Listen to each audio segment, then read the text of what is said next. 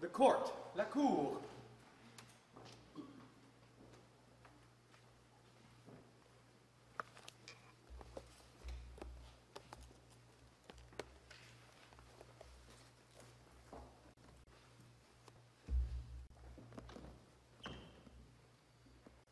Good morning. Please be seated.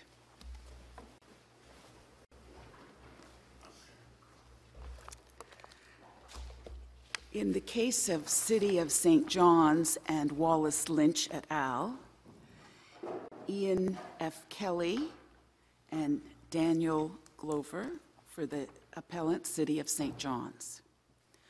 Fong Fan and Tim Quirk for the intervener Attorney General of British Columbia. Philip uh, Hun and Alan Wu for the intervener City of Surrey. Randy Christensen and Lindsay Beck for the intervener Ecojustice Canada Society. Michael J. Crosby and Raymond uh, G. Critch for the respondent Wallace Lynch et al. Shane Raymond, Connor Harris, and Leah Cummings for the Intervenor Canadian Home Builders Association. Brandon Kane, Jonathan Nematala, and Lauren Weaver for the Intervenor Ontario Landowners Association. Mr. Kelly.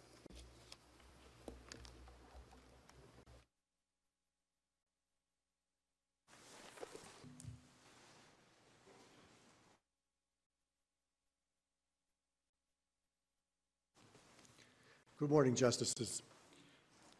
In my submissions this morning, I'll be referring primarily to the appellant's condensed book, uh, and um, a little bit later, I'll also be referring in a little more detail to the decision under appeal, which is found in the appellant's record um, uh, in Volume 1.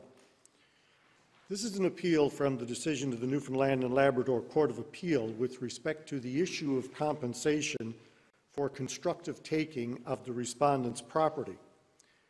It is the appellant's position that the applications judge correctly decided the legal issues in this case and held that the watershed zoning should be considered and applied in determining the value of the property. In our submission, the Court of Appeal erred in overturning that decision and deciding that the watershed zoning should be ignored or screened out. In so finding, there, the, it left the situation as being no zoning in place for valuation purposes, leaving a question of unrestricted use. Uh, in the um, condensed book, I have put at tab one uh, a, an aerial view of the Broad Cove River watershed just to give the court some sense of what we were talking about. You can see it's a large area outlined in blue with the Lynch property in the lower uh, left-hand corner. The area within the watershed is primarily uh, trees, shrubs, wetlands, and ponds. I would like to intervene for a sec. I have never received this condensed book. It- It was served. Uh, I have never received it. I, I don't know what to say. I, I, I mean, I know a lot of these things. I- I'm quite Served happy to electronically. Marianne. I don't think it's gonna, but I Would- just thought I should say so. Would you like a copy? If it's Here, convenient, it yes. wouldn't hurt, I guess. Here you go. I'm sorry that I've interrupted, Mr. Kelly. Yeah.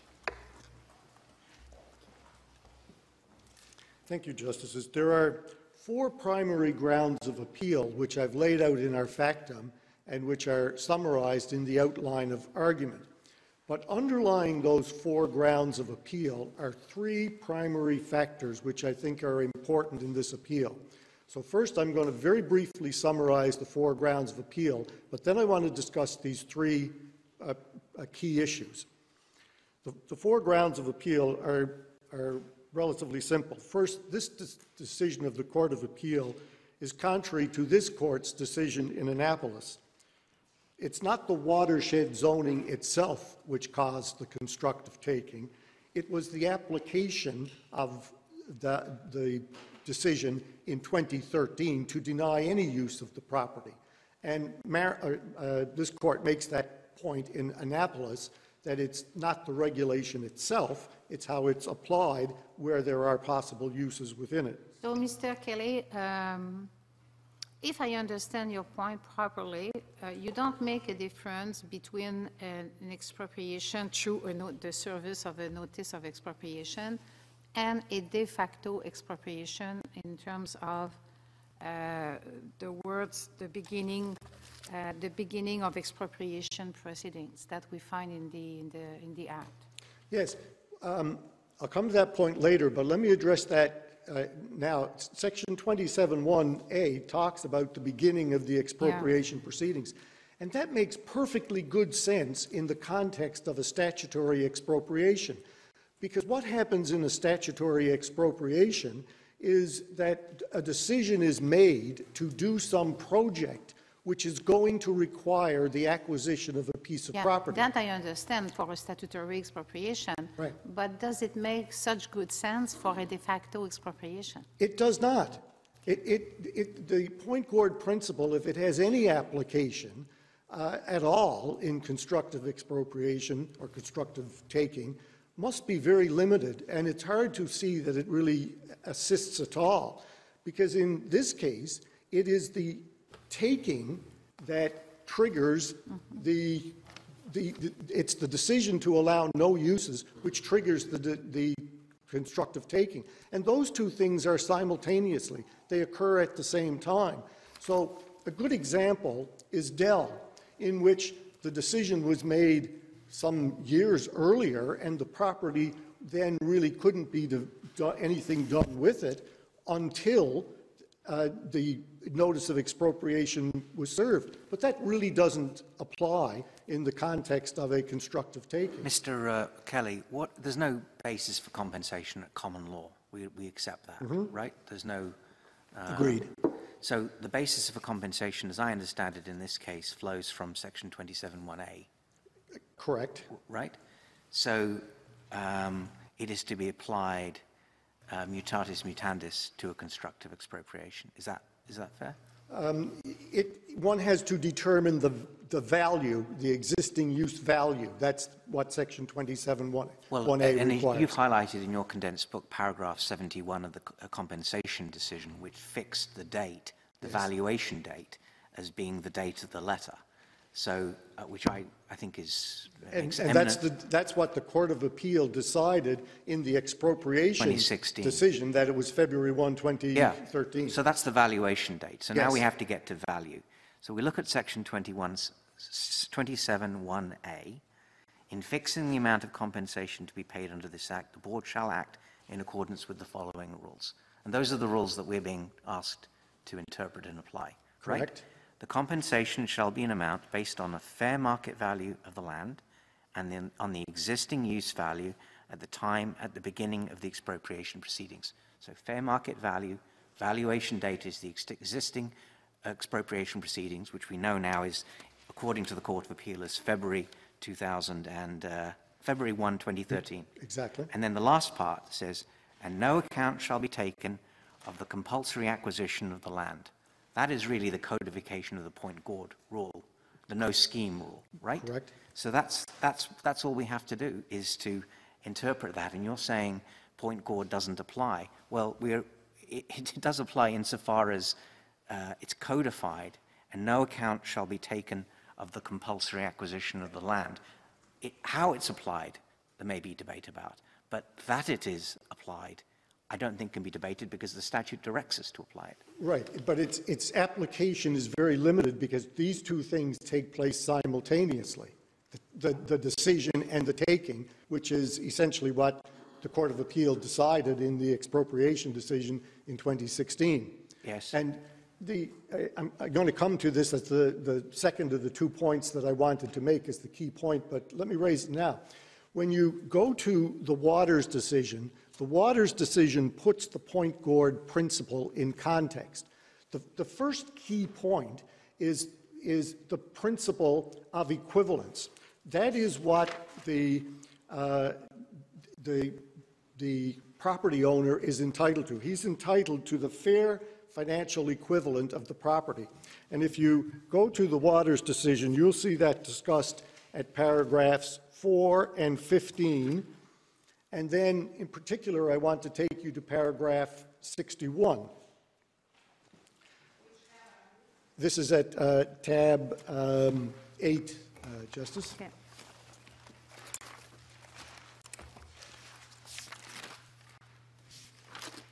And, and the, again, paragraphs 4 and 15 deal with the equivalence principle. And at 61, the court says this in the yellow highlighted section.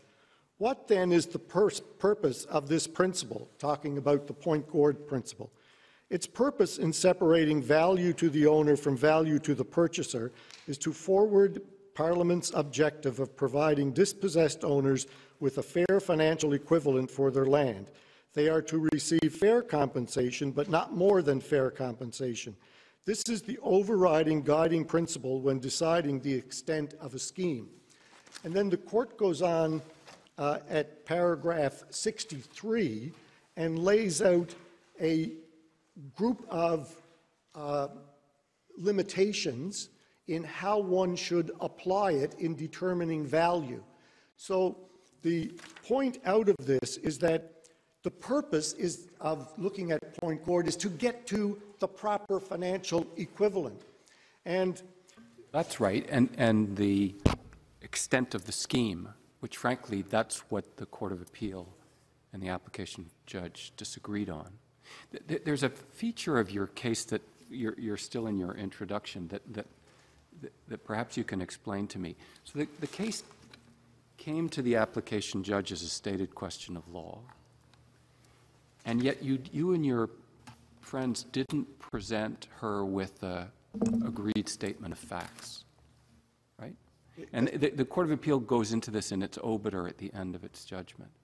So the application judge was in this odd circumstance where she had to basically, on the basis of 27.1a, codifying Pointe Gourde, wondering about what's the scope of this scheme, does it do no reasonable uses, they, does, does the guillotine come down on February 1, 2013? Does it extend back to 2011, when the city verbally said no development, or does it go even further back to, to- to, encompass the, the regulations of 94, or maybe even to 1964?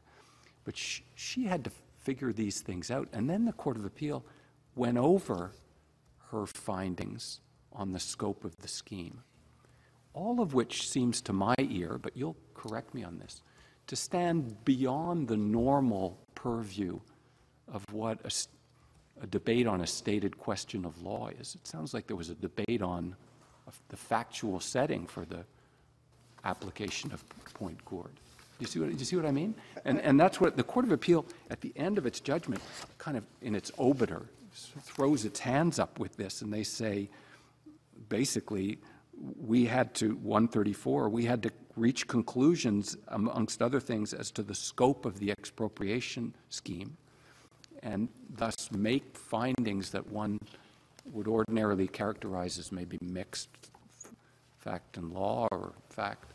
How did, how did this happen in, in, and how did that, how does that affect what we've got to do? Well, the, the matter had already been before the Court of Appeal already. And in that record were the basic facts, then augmented by the various statutory provisions as to how this came about. So the, the basic factual uh, outline is not itself contentious.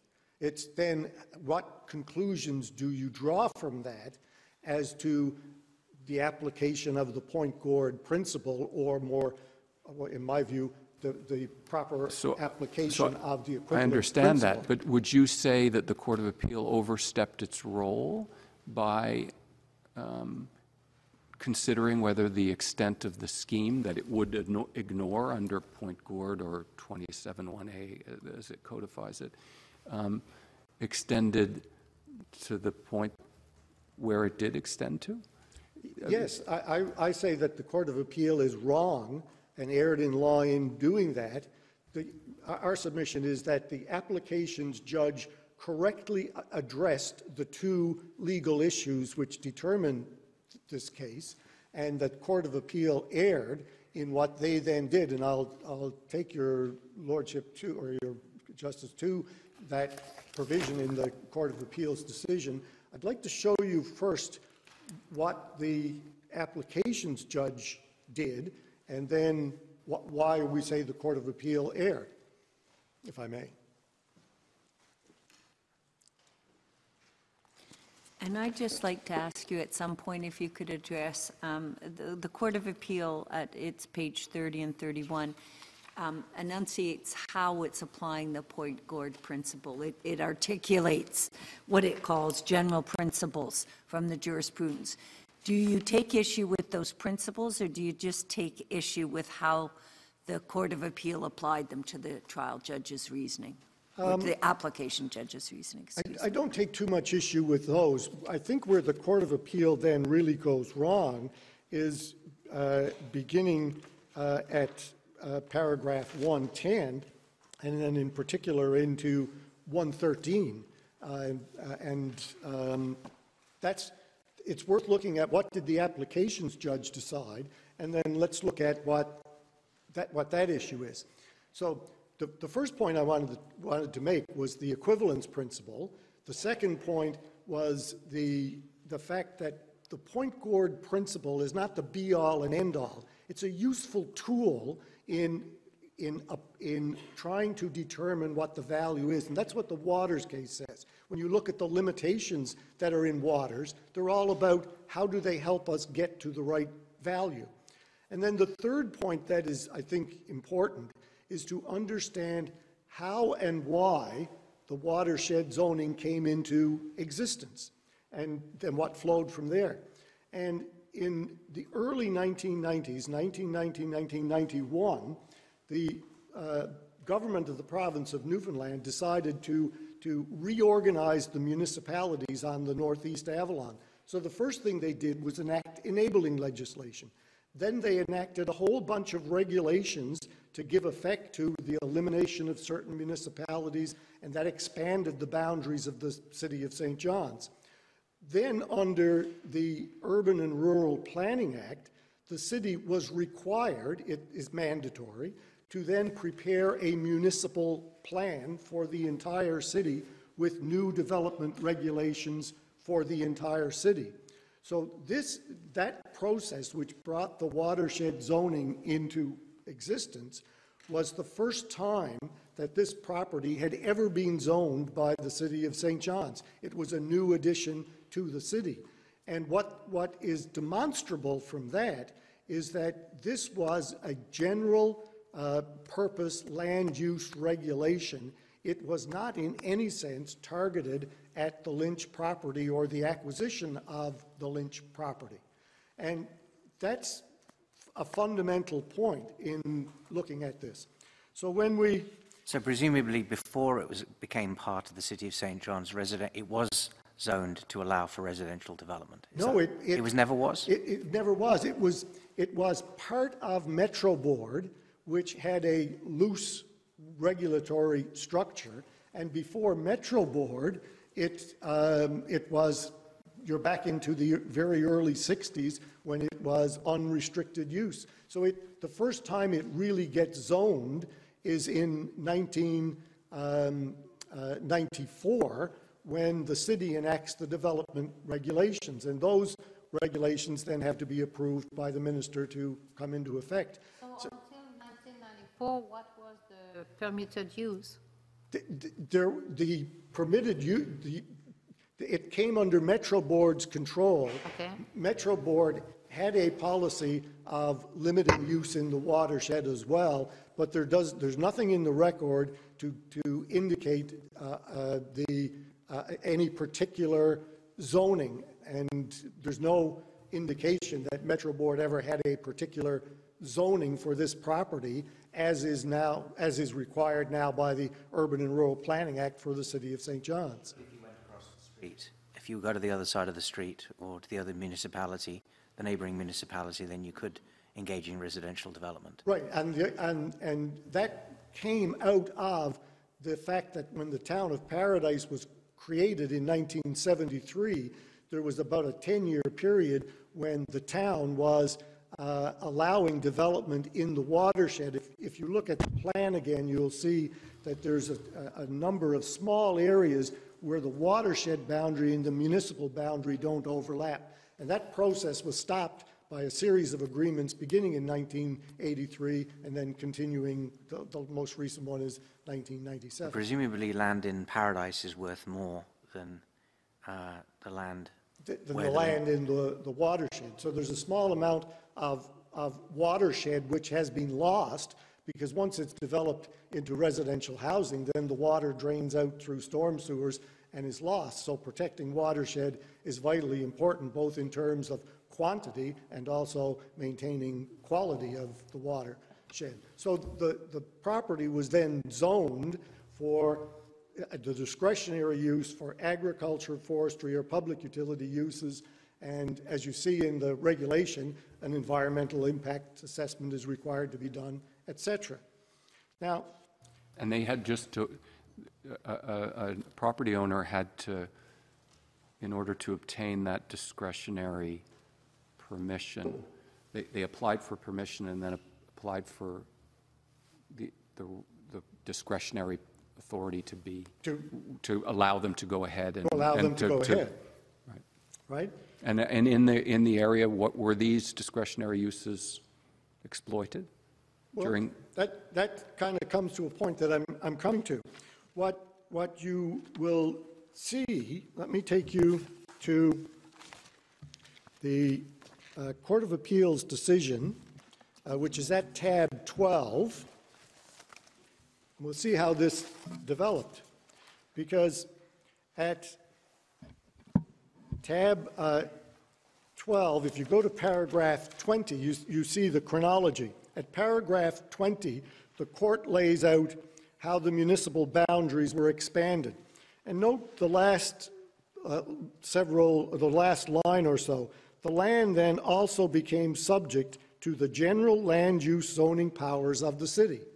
So that's when the boundaries are expanded. So then the plan was done, the regulations were done, and paragraph 21 summarizes what that is. After that regulation came into effect, the, the province and the city then engaged in a comprehensive watershed planning study. And that study was then adopted by, uh, by the city and the province in 1996. So several years have gone by since the watershed zoning came into effect. And at paragraph 23, the Court of Appeal summarizes that in the, the following paragraph. The policy document also, so this is 1996 from paragraph 22, the policy document also recommended the practice of not allowing further urban development within the protected watershed in order to protect the water supply is appropriate and should continue. And if I can just stop there, urban development is residential, commercial, industrial, etc. So up to this point in time, the practice would have been to allow agricultural, forestry, public utility uses, there are power lines, for example, subject to environmental assessment. And that the long-term intention is to revert the areas back to natural pristine conditions as opportunity and funding permit. So that's, that's what the concept was beginning in 1996. Now, it's worth looking, this is a summary by the Court of Appeal, and it's worth looking actually at that document because you get an even better insight into uh, the difference between urban and non-urban uses. And you'll find this at, at tab 5, and this is the, uh, part of this document was attached by the Court of Appeal to its expropriation decision in 2016. And uh, you, you'll see on uh, the document number, page 5, it's Bates number 14 in the book, It says in 1995, this explains how this plan was done. And if you come over to the next page, this, that says the policy document produced under this mandate. So this is section 2.5, which you, you'll see referred to from the policy document of the plan. And it says the practice of not allowing further urban development within the protected watershed in order to protect the watershed, uh, water supply is appropriate and should continue. This practice should be extended. So now it's after 1994, after the, the zoning is in effect for several years, they're talking about extending this to non-urban land uses, particularly farming practices, existing suburban development that has occurred along roadways, as well as existing farming areas and recreation camps may remain. However, they should not expand, and the long-term intention is to revert these areas back to natural pristine conditions as opportunity and funding permit. So you, you have an existing policy of not allowing urban uses from the 1994 uh, watershed zoning, and that is then getting extended uh, by this to encompass some non-urban uses to be restricted as well. But even this document is not a complete taking away of all uses of the property, because you can see back on page four, they talk about balancing conflicting interests, and you'll see uh, lower on page six a reference to preparation of forestry management plans within the watershed. So it still contemplates uses of the property. The other thing to bear in mind on the use issue is the historical use of this property. David Lynch acquired this property for agricultural cultivation in 1917. He was a cooper. He built barrels and farmed land. And the, the Lands Act required him to clear a certain amount and cultivate it within a certain period of time. So the, the process and the zoning, which came into effect in 1994, was also consistent with the historical uses of the property. So your friends say that there's a, the scheme, the scope of the scheme extends backwards to a more, a longer process of watershed protection, that they, they, they take it way back. They cite to us a 1974 interim report of a commission of inquiry uh, that, that raises the possibility that this kind of uh, regulation uh, would be tantamount to expropriation and point to a, a broader purpose of, of the uh, authorities to protect the land, and uh, to protect the water through the land, that, that would uh, suggest that the 2013 date is far too late to, to, to, to, to represent the, the, that portion of the scheme that should be ignored under the kind of Pointe Gourde idea. But for constructive taking, it, the question under Annapolis is, are there uses that could have been approved? And when was the decision made not to approve any of those uses? So your point is that the reasonable uses of the land, including agriculture, forestry, and public utility, continued right up until, I don't know, the very latest, 2011, when the city said no, no, Can- and maybe even 2013? con- continued past the watershed zoning in 1994. That's the key timeline, because that, that, zo- that zoning is what's the, the key factor in determining value. And I, I do want to come back to your comment about that report. So it is eh, between, sometime between 1996 and 2011, it appears that uh, the city decided to allow essentially no uses within the, the watershed. And so whether that's 2011 or 2013 or sometime a little earlier is really irrelevant because the question that, you, that is relevant here is do you screen out the watershed zone? And the watershed zone permitted uses and, and it's demonstrable on the record that it's not until sometime post-1996 that a more restrictive practice develops. And it's, it's actually the, the decision in 19, in, uh, sorry, in 2013, which is the operative one. And I- I- I want- Before that, there was no taking. I mean, ostensibly. before that, there was no taking. And without a taking, there's no right to compensation. Mariner is a perfect example. Uh, This is the Beaches case that Justice Cromwell dealt with. And he found that, that there were still uses that hadn't been explored. So there was no taking and no right to any compensation. You have to ask, when did the taking occur? Because it is the taking that creates any right to compensation. And the Court of Appeal, in the expropriation decision, said there is, there is no taking until 2013. Now, Justice, can I pick up the point that, that you mentioned? Because this ties in ultimately to where I'm going with the Court of Appeal.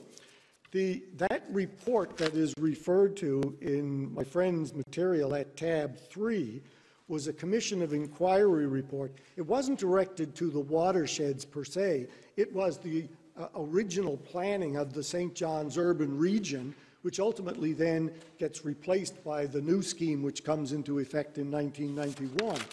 And what it calls for uh, in terms of watershed protection is the possibility that if uses are going to be denied so that there's no reasonable use, there should be some provision in the Urban and Rural Planning Act for compensation. Well, it's interesting to know what happened with that. And if you go to the expropriation decision, which is in my material at tab 19, I'll take you to this in a couple of places. The legislature had enacted the Urban and Rural Planning Act, which had purchase notice provisions in it. And in 20, in the year 2000, in the new Urban and Rural Planning Act 2000, those purchase notice provisions continued, but Section 98 of, of the, that statute provided that the provisions did not apply when development is prohibited to protect a watershed. So essentially, and I'll show you the statute in a minute, there was a no comp- compensation provision enacted if there was effectively constructive taking involving the watershed. Now, the Court of Appeal then, uh, at paragraph 68, was then faced with the conundrum because if it's the zoning that is the cause of the taking, then there may be no compensation. So, what the Court of Appeal decides under the heading, should the city or the legislature compensate, the legislature enacted the City Act and improved the city's municipal plan and development regulations. But the authority to expropriate is given to City Council by Section 105. It is the exercise of discretion by the city manager under Section 104.4D of the City Act which led to the refusal to approve development. This was for the benefit of the city. In these circumstances, it is the city uh, which should pay the compensation. So the Court of Appeal got around Section 98 by saying, oh, no, it's when did the city manager exercise that discretion? Well, the only time it came before him was in 2013, and that's the point of the taking. And, right? Now, can I also, while we're on this topic, take you to the Urban and Rural Planning Act provisions, which I've put in here at uh, tab uh, 7. And there are two provisions which are particularly relevant here. First is Section 5. And this is a statutory enactment of the rule in Hartel and Soo Mill and Lumber that there is no compensation simply because of municipal zoning. And it says a person is not entitled to compensation for a reduction in value of that person's interest in land or for the loss or damage to that person's interest in land resulting from the application of this act or a plan authorized under this act. So there's no compensation because it is zoned watershed. Then you had, and that, that's just a statutory codification of the common law rule, which is referred to in my material with Musqueam, Hartel, etc. And then you'll see the purchase notice provisions beginning at 96. And the, the test, I've highlighted it in yellow, is if permission is refused and that the land has become incapable of reasonably beneficial use. Well, gee, that's the same language as Annapolis. We've had such a provision already in existence. And then in 2000, if you turn over to 98, the, the legislature enacted, notwithstanding section 96 and 97, where development in an area is prohibited under this or another act, oh, interesting, the City Act is part of this matrix, or law of the province or of Canada for the purpose of protecting a, a watershed area or for another environmental reason, sections 98 and 99, uh, 96 and 97 shall not apply to the land. So the Court of Appeal got around that by saying, well, yes, but it's the exercise of the city manager's discretion under the City Act, and we're going to allow compensation based upon that, and they sidestepped this provision. Well, okay, It's not really sidestepping in the sense that I understood section 104, what is it, 104 something D? 4D. 4D, thank you, um, as these uses were discretionary uses, right? So it was predicated on the exercise of discretion, yes, so that the taking should turn on when that discretion was exercised, wh- which is the 2013. which is 2013. It's Right. not so surprising. And there's a It's not, discretion. it's not so much getting around it, it's just rec- looking at wh- how the law applies to the There's- facts. There is a discretion, though, in the watershed zoning section. Those are discretionary uses. So if you were talking about that exercise of discretion, because it's, the- it's really the same, and it's this act or another act, you have this s- similar provision in the City of St. John's Act. So what the court was, was doing, I'll use, I use sidestepping, but they were saying, in effect, this provision is not going to apply because we're saying the city manager exercised his discretion. When did he exercise it? In 2013. And, and that's under the Expropriation Act. So we're going to, to uh, allow compensation. Then the question becomes, on what basis? Well, the answer then comes to, well, what's the zoning of the property? And the zoning of the property is the watershed zoning with these per- permissible uses. And that's what the Lynches had. They had property which could have been used with the city's permission for agriculture, forestry, public utility uses. That is what they lost. That's how the principle of equivalence applies. They are entitled to compensation for that loss. They never had property that was zoned residential.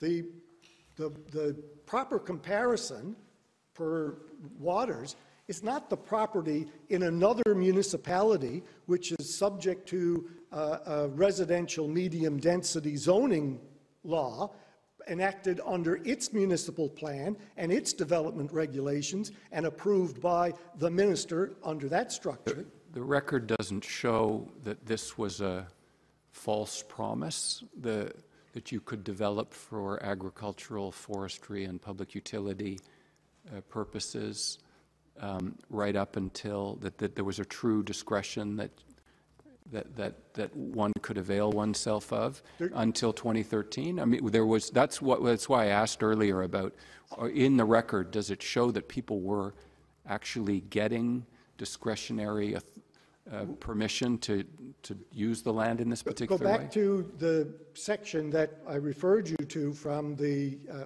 watershed management plan, in which there, there were some agricultural uses within the watershed. There's a park use continued still within the watershed. Those had obviously come into existence somewhere along the history of the property. And uh, uh, it's not until 19, excuse me, 1996 at the earliest, when the uh, new watershed management plan is adopted by both the province and the city to further restrict uses. And up to that point in time, this is the quote from the, that the Court of Appeal relies on, the, the reference is the existing practice or the, the practice of not allowing urban development is appropriate and should continue. And that's the record. That's the, that's the, the record. That's the, the, the history. Do we, so i- i- presumably valuation though, whether it's zero, $100,000 or $875,000 is going to be determined by the board, right? Yes, ul- ultimately, i- it is, but what the board was asking in the stated c- case is, okay, w- it's existing use value. What is the existing use zoning that we are to apply? Is it uh, uh, the zoning that is currently in place in the city, which is the watershed zoning? Which And would if mean, not- which would mean the compensation is zero because that's just, No, it, it, it doesn't mean the compensation is zero because the Court of Appeal in the expropriation decision decided that they were entitled to compensation. So Oh. I'm not, I can't come here. okay, so you're not saying it's going to be, so It- it's not going to be zero, you're not saying now it should be zero? uh, No, Because they because that- circumvented. that- That's already decided. That ship has- has sailed. We asked for leave, but we- we didn't get leave. So that decision is binding on the city, and it's binding on the Lynches. So they are entitled to compensation for the value of the watershed property. And the record indicates that that's, there's an appraisal at $105,000, as contrasted with what would happen if instead of the watershed zoning, it is to be, the value is to be determined based upon the neighboring municipality and the zoning in place in the neighboring municipality, which is completely contrary to the third point in Waters, which says you need to be very careful if you come up with a value which is not in accordance with the values of adjoining properties. Well, what are the adjoining properties here? They're not the properties across the street in another municipality. There's what happens if the city of St. John's allows, for example, agricultural use on the property next door. That property will then have no constructive taking, it will have an agricultural value. If they allow a forestry lot, that's the value that it has. Mr. Kelly, you referred to the fact that you are bound by the expropriation decision, and I have a question. I don't know the answer. So in the expropriation decision, it was decided that the watershed zoning was part of the scheme of the expropriation. No, was not decided that? no, you're, I- I'm talking about the expropriation Yes, decision I'm talking about that decision. in 2016. Yeah, it was decided that the watershed zoning was part of the scheme of the expropriation. No, the, the, the court decides in 2016 when the, when the taking took place and that they are in, entitled to it. There's really no development of the concept of the scheme. But they said there was a process. In the expropriation decision, they said that the constructive taking maybe ended in February 1st, 2013, but it started somewhere. They are talking about a process. They said expropriation de facto, it is a process. Yes, it can be a process, but what the- court in the expropriation case seems to have been discussing is the various applications that, uh, or inquiries that the Lynches had made through 2009, 2010, 2011, culminating in the decision in 2013. And that, that decision, that application that the Lynches eventually made was not for agricultural forestry. They applied for residential Residential. development, which wouldn't have complied with the zoning. Right? Now, um, my time is moving on, so I want to do two things. I want to take you quickly to the applications decision and then to where I think the Court of Appeal kind of went, went wrong here.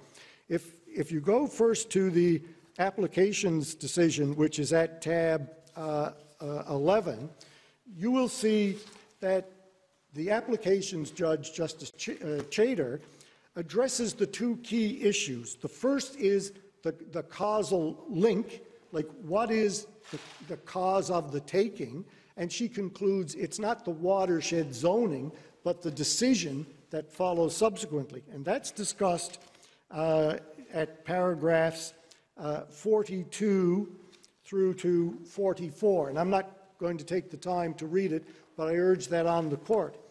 And then she addresses the secondary question, which is, was this a general purpose land use bylaw, or was this directed at the acquisition of the Lynch property? And looking at the historical record, it's a no-brainer. This is clearly a, a, a, a general purpose bylaw covering all of the city of St. John's. You can look at cases like Kramer and Wascana Center and debate which side of the line it fell on. But in this case, the facts are absolutely clear that this was not done to acquire the Lynch property. It was part of a much broader rezoning scheme for the entire city.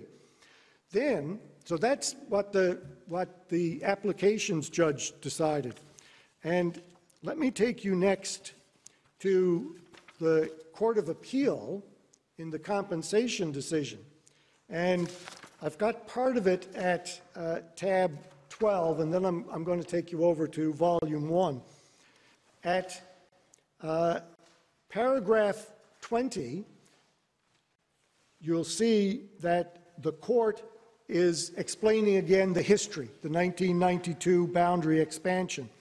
And notice what the court says in the last line. The land also became subject to the general land use zoning powers of the city. So that's, that's what the city was then doing, general land use zoning. And then paragraph 21, they adopted the uh, regulations. I took you to paragraph 23, and if you come over to paragraph 28, the court summarizes the effect of its expropriation decision. And up to that point in time, this, this, this is a good summary of what the court had decided. And then, if I take you next to paragraph uh, 110 in the Court of Appeals decision, which is at tab 3 in volume 1, the court asks the question, well, did they, did the trial judge get this right? And they look at three factors. One is the interconnection between the development regulations, the watershed policy, and the City Act.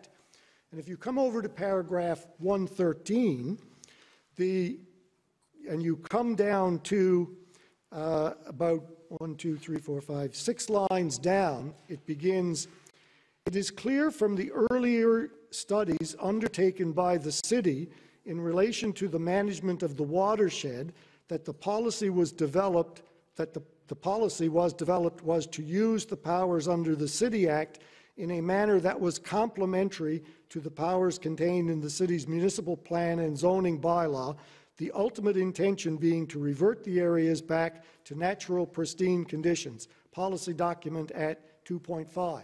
I want to stop there. The court now calls it an earlier study. It's not an earlier study. Everything they're talking about here is a later study. It flows after. It's the 1996 study. The complementary part, my learned friend Mr. Crosby has actually put in uh, his condensed book, and it's an extract from the 1996 uh, policy. The court goes on, as subsequently determined by this court in the expropriation decision, achieving reversion of lands to natural pristine conditions effectively meant refusal of all development and use, which amounted to de facto expropriation. Correct, but that doesn't come till we can debate whether it's 2011, 2013, but it comes after the watershed zoning.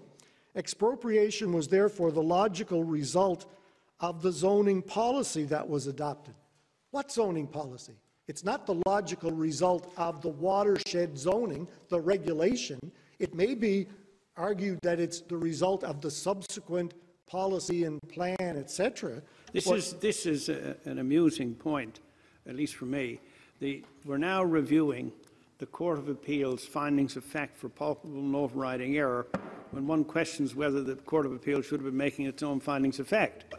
And, and to the extent that there's factual findings, the, the, the facts themselves are not an issue, save that they've described this as an earlier study. The only earlier study in the record is the one that we spoke about with Justice Kasirer earlier, which is the 1974 planning uh, for the whole Avalon. It's not, not a watershed planning document per se.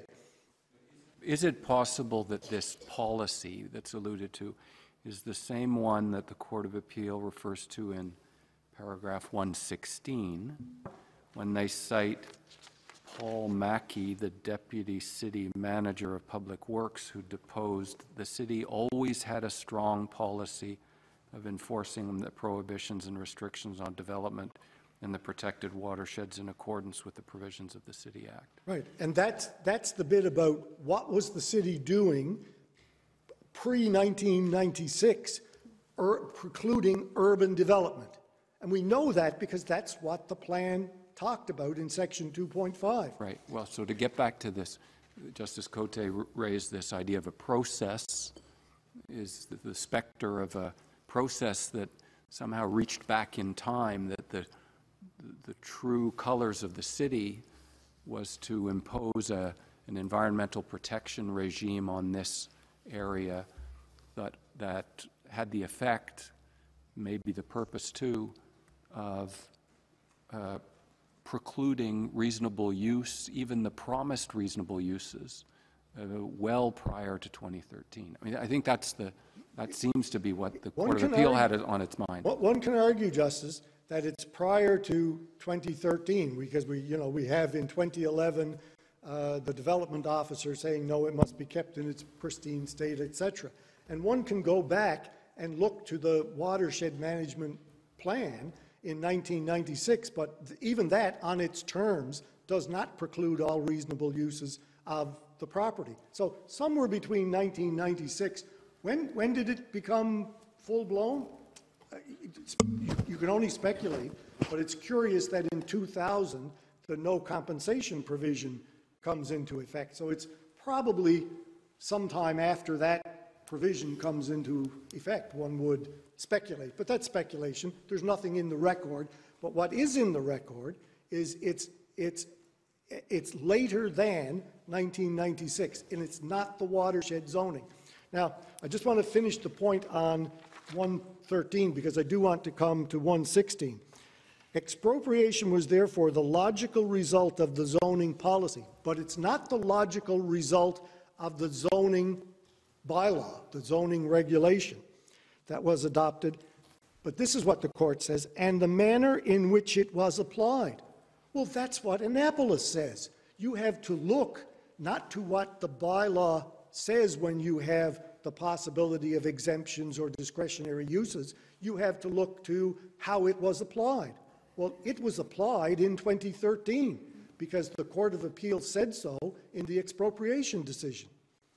And then the court then says, "It is not hard, therefore, to infer a causal connection between the adoption and application of the watershed zoning regulations." But it's the application that is the issue. That's what Annapolis says. It's, it's, it's applying it. And it's, that's what Mariner says. And it's interesting, that's what the applications judge held correctly. And curiously, in this decision, it predates Annapolis, there's no mention of the point from Mariner, which is the same as Annapolis, that you must look at the application when there is a, a provision that allows particular uses with a, with a, that might prohibit particular uses, but you can have exemptions, uh, licenses, et cetera.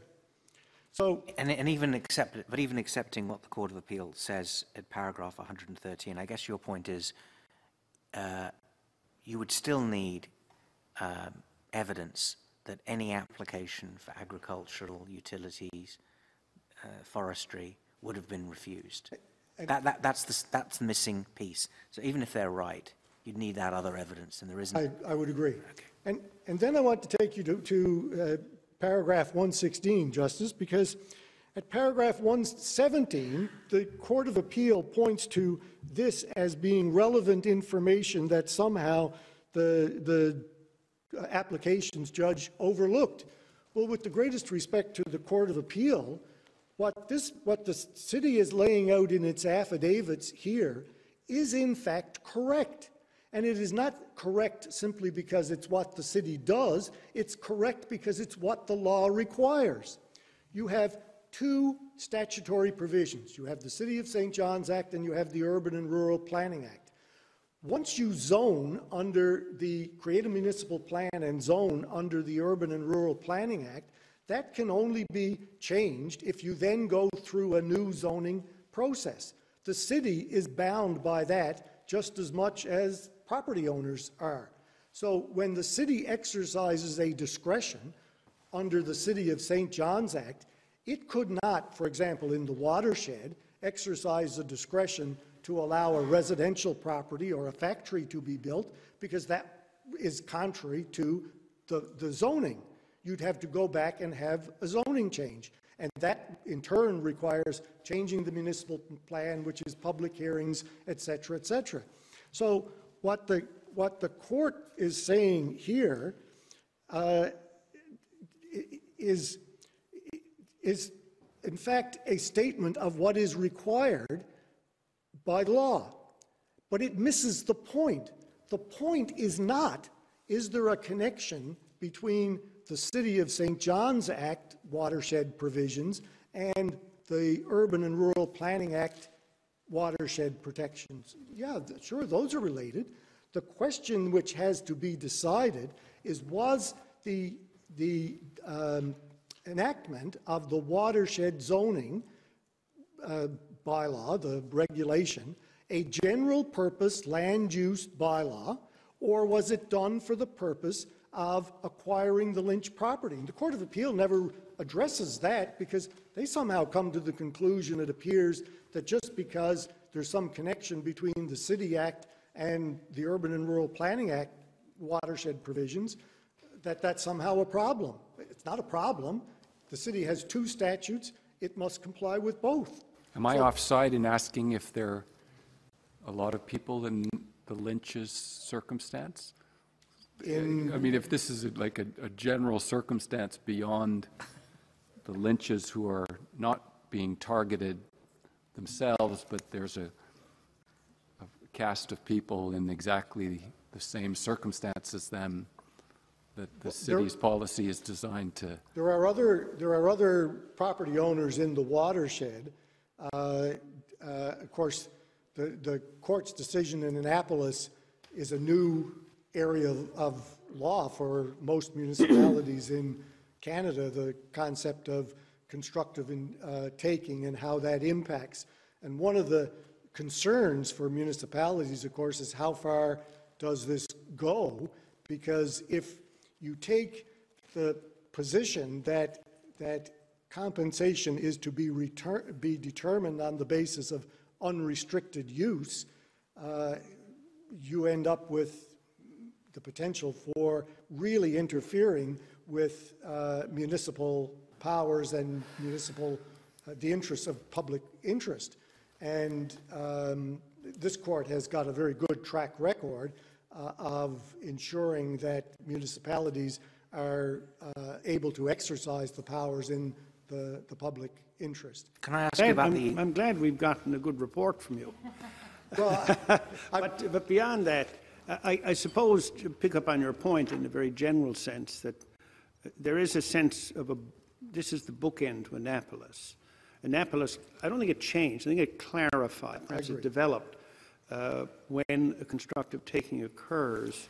This case focuses on where such a taking occurs, what is the basis by which compensation is ascertained. And, and I, I would agree with that, Justice Rowe. If I can take one last uh, bit and uh, take you back to paragraph 57 of the court's decision, because you see where this, where this goes. The, the, the Court of Appeal takes this huge, broad uh, interpretation then of saying, well, we must say that the, the taking began way back in 1964. Well, that frankly doesn't make any sense. That was a legislative provision way back in 1964. The city didn't have any involvement in it whatsoever. But if you go all the way back to 1964, what do you have? You have unrestricted use. And this is what the Court of Appeals said about that, and it's a, it's a correct statement of the law, I think. Paragraph 57, the concept of a scheme of expropriation must not be taken too far, however. If all actions by, say, a municipal expropriating authority using land use bylaws for general planning purposes, so general planning purposes were to be regarded as part of the scheme that ultimately leads to an expropriation, it would lead to the absurd result that land use restrictions imposed for general planning purposes would always be disregarded. The result would be valuation based on unrestricted use.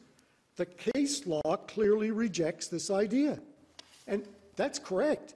So when the Court of Appeal goes from, through the first part of its decision where it lays out the history, makes this correct statement of the law, and gets to the end and ends up in a position of unrestricted use, if the legal position is the law rejects that idea, you have to ask, was there something wrong with the reasoning that got me to the result? Perhaps part of the reason the Court of Appeal went, on your view, astray is the language of causation and the malleability of applying causation principles, which, of course, as we know, are always coupled with an idea of mitigation, right? But really, uh, when you say, you know, but for, that takes you back to the state of nature, effectively, right? and so, here's the question. So perhaps uh, if one asks whether the purpose or effect in looking at the scheme is to say the purpose or effect of the regulation or the discretion that's exercised is to uh, effect the expropriation or to make the expropriation, that might be a less malleable standard because it looks, says purpose might be relevant, Yep, is the effect of this, but it also, at the, at the level of the question, kind of screens out general purpose regulations because, so that may be why you know, the language of causation may go too far. But I, can I ask you a factual question? A paragraph in your in your picture, at tab one, is the blue everything? The, what you've said is the uh, Broad Cove River watershed. Is that everything? Is that coextensive with the regulations? Is it? Yes. That- that's the, That that's is the, the, that is the what, what's uh, the- defined as there the, are other watersheds other than the Broad Cove River watershed. There's the Windsor Lake watershed, there's the Petty Harbor Long Pond watershed, which also come under these uh, same rules and restrictions. And it's the blue that uh, outlines here. This actually, you'll see at the top, feeds into Windsor Lake. The water from the Lynch property and all these other areas flows down to Little Powers Pond. There is a pumping station on Little Powers Pond which augments the water supply over to Windsor Lake. There is, of course, a water treatment plant on Windsor Lake. There's some suggestion in my friend's factum that, you know, somehow this is all about avoiding building water treatment plants. That's not correct proper watershed management and uh, water, uh, source water protection is a part of what's required. And my, my time is up. Uh, your time is up, but Justice Cote has a final question. I've been waiting for a long time. All right, there are two more questions, and I'll just ask you to answer the question directly. So, you, Mr. Kelly, I just want to ask you a question. The question raised at the Court of Appeal was to decide whether the existing zoning should be ignored and the value determined as if residential development were permissible. We know that the answer, a part of it, they said uh, the existing zoning should be ignored, but they did not answer uh, the value determined as if residential development were permissible. Do you see a contradiction in this refusal to answer that question? I- And the, the rationale of the decision of the Court of Appeal? I, I'm absolutely puzzled by those paragraphs. Uh, I don't have the paragraph number, I think it's 126 or 128, where the, the court says, well, maybe there are other things other than residential, but uh, it, it makes no, it makes no sense. One of the water's principles is be careful if what you're being asked to engage on is something which is unrealistic. Well, if you're to, if the question is not, we're going to apply the watershed zoning, then it's, if it's unrestricted, then it's unrestricted. So you get the highest and best use, which we would agree is Residential. residential. But the court seems to be suggesting that you have to go back and look at what would have been the case in 1964 or 1970-something. And that makes no sense, because that's a, that's, that's a rabbit hole of where would you ever get to? In 1964, this was just rural property. The highest and best use would be agricultural. And the final question now. Uh, Mr. Kelly, I'd like to take you back to the actual wording of Section 27.1A. And um, just a a couple of clarifications there. I guess the first would be that um, in a de facto uh, expropriation like this, where it's the accumulation over time that crystallizes into there being no reasonable other uses, and we have Justice Barry for the Court of Appeal saying that um, it is going to be as if February 1st, 2013 was the date on which there was an expropriation notice given. That's the way he phrases it. But uh, I have some, uh, a question for you. What does beginning of expropriation proceedings mean in a de facto? It, it doesn't, in my submission. All right. Be- Because that is perfect language in a statutory expropriation. Dell is a perfect example where there may be years between the announcement that the municipality is going to build a hockey arena and the expropriation of the land for it. But in a constructive expropriation, the, the decision to refuse any of the permissible uses amounts to the taking. So there's simultaneous events. So- Okay. So there's no scope for that within the, the concept of constructive taking. Okay, so that when we're in 27, uh, 1, on a constructive taking, the compensation shall be, and so then is it based on fair market value? Because the existing use value at the beginning of expropriation proceedings is not a possible concept? No. And then we have the um, next part, and no account shall be taken. No, I, I- I, So, we're- we're, not agreeing. If- okay, let- so, so tell me how you read that then. I read it this way. Uh, It's based on the fair market value on, and on existing use value at the time of the beginning of the expropriation proceedings. There is only one time, and that is, for example, in this case, the date of the taking. I, I didn't mean to suggest that, that you could just read those words out of existence. Thank you. My, my point is that unlike Dell, where there's a, a pre-exist, a pre-period, there is no pre-period. Thank you, you very much. Justice. Thank you. Uh, Fong Fan?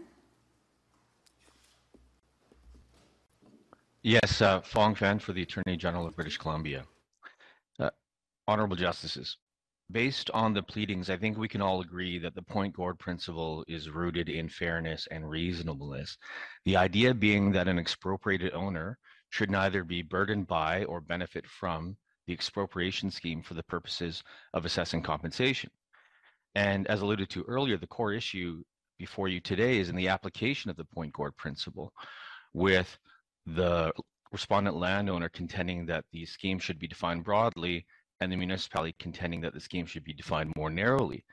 This key difference uh, between the parties is tempered by their mutual understanding that for some government regulation to form part of the scheme, it must have a degree of nexus or proximity to the reason for taking. The problem in the pleadings is that each party offers a different test for causation to support their respective view of compensation. And on that point, honorable justices, uh, BC says that the question of causation is somewhat of a red herring because at the end of the day, that question is subordinate to the overarching objective of compensation, which is economic reinstatement. My friend described that principle as financial equivalence. However way it is described, the idea is that the expropriated owner ought to be restored to the same economic position that they were in prior to the taking, no more and no less. The traditional way to conceptualize economic reinstatement is through the lens of the reasonable replacement property. In expropriation law, we presume that an award, a fair award of compensation for market value, which is the primary head of compensation in most instances, that award allows an owner to purchase similar and reasonable replacement property and be made no, if they so choose, and be made no worse off by reason of the expropriation. Now, therein lies uh, an Achilles heel or the Achilles heel to the respondents' view of the scheme, uh, their legal view of the scheme. Yes, this court, the majority for this court in Annapolis, stressed effect over intent in determining a de facto expropriation. However, uh, de facto expropriation, and I would say the law of property in general, do not distinguish between a long-standing owner of property and a relatively new one. Both would simply be, for example, fee simple owners. And yet, if we take the respondent's view of the scheme to its logical conclusion, a new owner that purchases lands that are subjected to regulatory encumbrances ought to be compensated as if that regulation did, did not exist when they purchased that land. And this doesn't align with economic reinstatement. Honorable justices, economic reinstatement is the check and balance that protects against over or underpayment to an expropriated owner. And so if after defining and then disregarding the scheme, the result is compensation that enables an owner to purchase a superior property to what was expropriated, then the result is wrong because that owner has received a windfall at the expense of the public purse. Similarly, if the owner is placed in a better position than their immediate neighbors who are subjected to the same regulatory scheme, the same regulations, but who have not been expropriated, then the result is also wrong. Justices, in summary, regardless of how the Pointe Gourde principle is applied, we mustn't lose sight of the overarching objective of compensation, which is economic reinstatement, or as my friend called it, financial equivalence. Thank you very much. Those are British Columbia's submissions. Thank you. Um, Mr. Hun?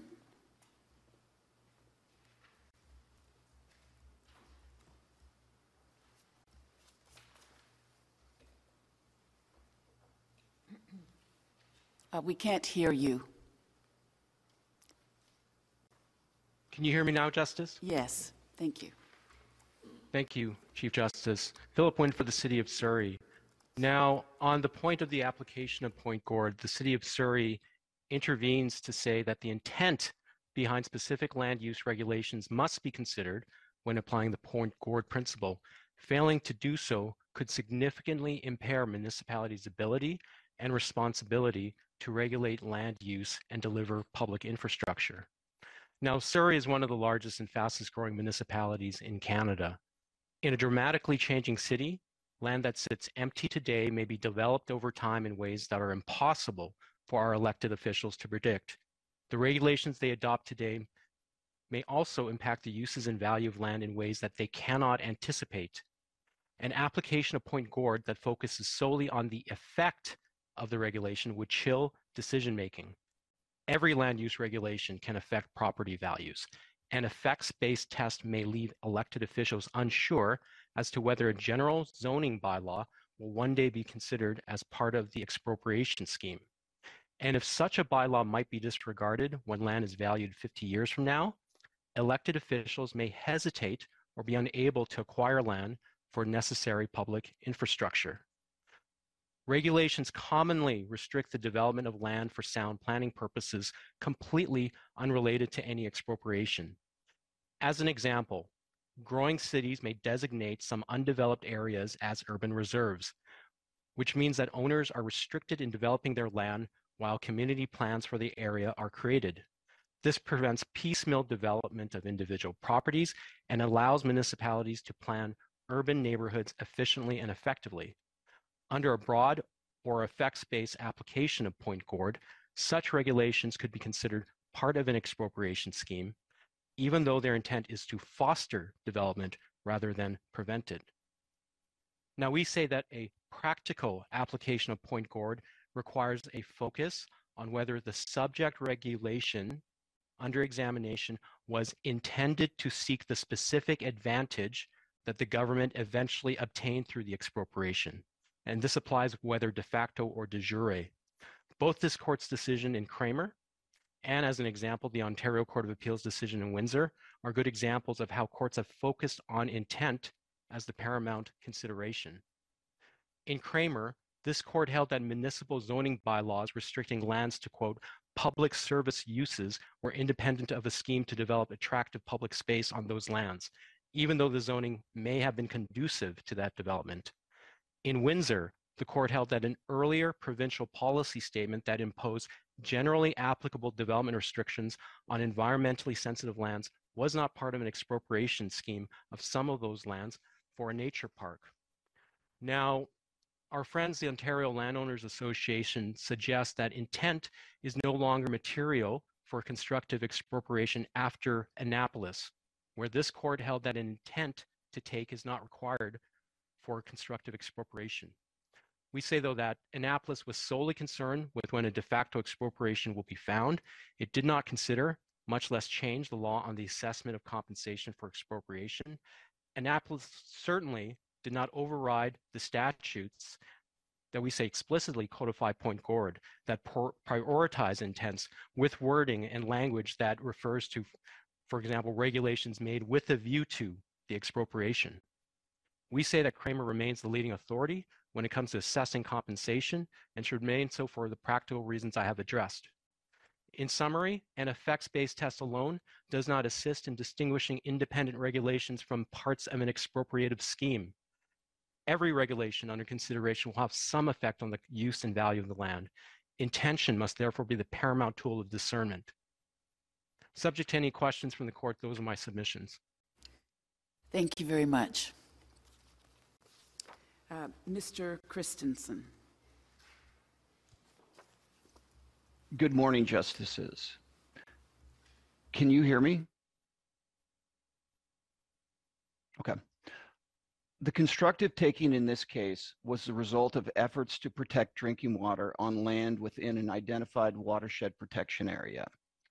That context must be borne in mind when considering appropriate compensation this court should be wary of excluding other regulatory measures from valuation merely because they are aimed at the same objective. If good faith environmental protection measures are retroactively deemed to be part of a scheme, there will be consequences in terms of government's willingness to take such action and their ability to pay for it. This will result in less safe drinking water and weaker environmental protections. Many of the written arguments submitted to the court speak to how the Pointe Gourde principle should be applied to constructive takings. But we submit the more important question is whether Pointe Gourde should apply in constructive takings at all to exclude prior regulatory measures. Applying Port, Pointe Gourde to constructive takings is unnecessary unless prior regulations were made for an improper purpose. Reliance on the principle will bring confusion rather than clarity. First, its application presents the challenge of trying to identify the scheme. Second, the difficulty in identifying the scheme increases the likelihood of capturing good faith environmental me measures, which do not themselves constitute takings, and they are only brought into the scheme simply because they are aimed at the same objective. Third, it may result in a windfall to property owners at the expense of taxpayers and to the detriment of public health and the environment. I will speak to each of these issues in turn. Pointe Gourde arose in the context of formal expropriations, which present no great difficulty in identifying the scheme. This is not the case with constructive takings. A constructive taking does not begin with a regulatory step or a decision that has the explicit aim of taking land for a public purpose. Rather, it is judicially determined in hindsight based primarily on the impacts experienced by the property owner. Applying Pointe Gourde in this context will result in other valid regulatory measures being excluded from valuation because of a subsequent regulatory step that happens years or even decades later. Most challenges to government decisions must be brought under very tight timelines, such as 30 days for federal court decisions and three months for de jure expropriation claims in Ontario, which we note at paragraph 13 of our factum. Applying Pointe Gourde to constructive takings will invite the kind of administrative instability that limitations periods were enacted to avoid. Turning to my second point, two types of regulation are particularly vulnerable to the operation of the Pointe Gourde principle.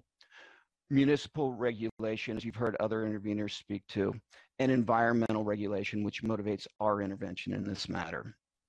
Our written submissions describe how modern regulatory approaches for protecting drinking water and species at risk embrace a multifaceted approach, often delivering safeguards through more than one statute and more than one decision maker. Such regulations are often designed for a graduated approach that increases stringency of restrictions if and when necessary. At some point, a subsequent measure may constitute a constructive taking. Those property holders may be fairly compensated if they meet the test for constructive takings, but we have serious concerns about judicial doctrines that would exclude an otherwise valid restriction from valuation merely because it's aimed at the same objective as the measure or decision that actually affected the constructive taking. Finally, the protection of drinking water or species at risk may fall disproportionately between neighboring properties because of locations of things like water intakes or groundwater wells. We submit there is no principled reason to exclude an otherwise valid land use regime that is still applicable to similarly, similarly situated properties. Doing so will result in a windfall for one owner at the direct cost of the ability of governments to address other important priorities. Subject to any questions, those are the submissions on behalf of Ecojustice. Thank you very much. The court will take its morning break, 15 minutes.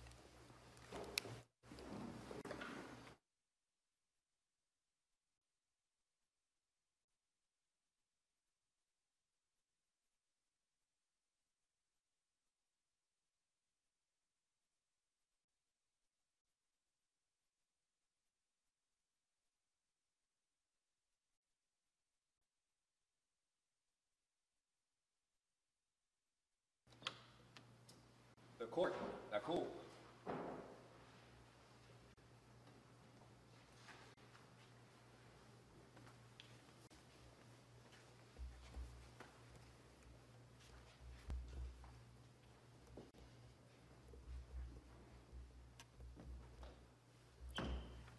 Thank you. You may be seated. Yes, Mr. Crosby.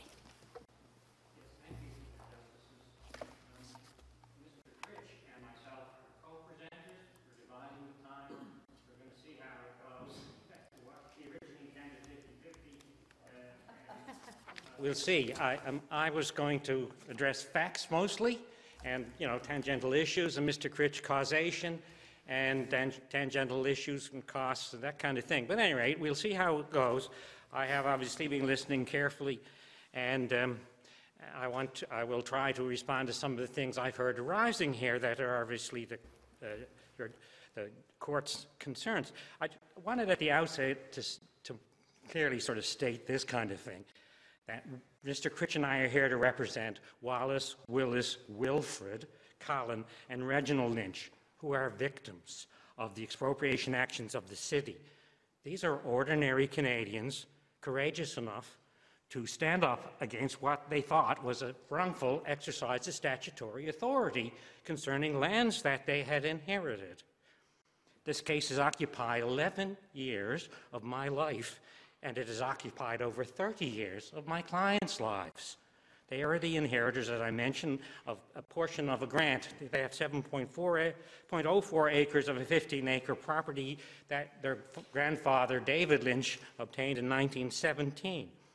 They began their efforts to get the city to allow development of the land in the early 1990s. That's uh, part of the originating application in the uh, Appeal Record, Volume 3, Tab 13, paragraph 32, and that's where I say 30 years ago that they started trying to do something with their land. I also wish to say to the court, because I've read Annapolis, and I 11 years ago came across this idea and had clients come in with a problem. I wanted to say that constructive expropriation has an important role to play in administrative law in this country. Without this principle, and without constructive expropriation resulting in full and fair compensation, the Lynches will not be able to obtain justice concerning the city's use of their land by the application of excessive restrictions concerning the use of that land. Now, start with, why did the city refuse the development efforts of the Lynches? It's because they had a, an idea, a scheme, a project, and they had control over water supply, uh, water sheds and water bodies. But anyway, so the key thing that went on was when, we, when they sought to, to do something with their land, they were told it had to stay in its natural state. Why stay in its natural state? Because the city wanted those lands to be a filtration Many places have water filtration, and even as Mr. Kelly, uh, my learned friend here, pointed out, there is some filtration that goes on at Windsor Lake, but it's largely chlorination. But I digress. Most water supply systems do not have a great natural area put aside. Around Lake Ontario, there's no big area put aside. Water is taken from out of Lake, Lake Ontario and filtered. But in this instance, uh, the city wanted lands to be a natural filter. They want you to not be able to take down your trees. They don't want you to open up your soil. They don't want you to use fertilizers, pesticides, herbicides, or anything else. Why? Because farming or forestry would be completely antithetical to the concept of a natural water filter. They can't exist together.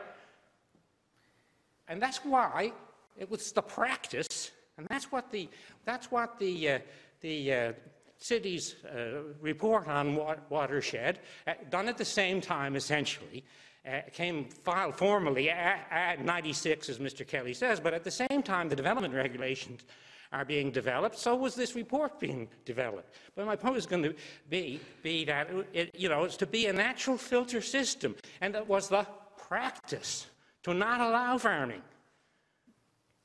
Why? They had a discretion because, as I just said, it's antithetical. They can't, the two can't exist together. If you want, which I like our water in St. John's, as a matter of fact. Mr. Crosby. Uh, but, uh, but my point is, is if you want that, you're taking someone's private land for what? A public purpose. Mr. Crosby, your client's already won the right to compensation. We're dealing with the issue of value of the. Uh, yes, so, well, I, mean, I am. So can I'm I ask you? Both one as you're going to learn, but I am trying to go there and to say. So we have. So you. So you have. Can I, can I ask you? Has has your client's property ever been zoned for, to be allowed for residential development? Yes, if you like, because there was a period of time when they had a crown grant, or their predecessors entitled, uh, they inherited it. But my point was when, when it wasn't when, in any municipality, and they could use that crown grant, which was a fee simple restricted minerals not included. They could use their land for any purpose they wish, subject to tort law, like nuisance or what have you.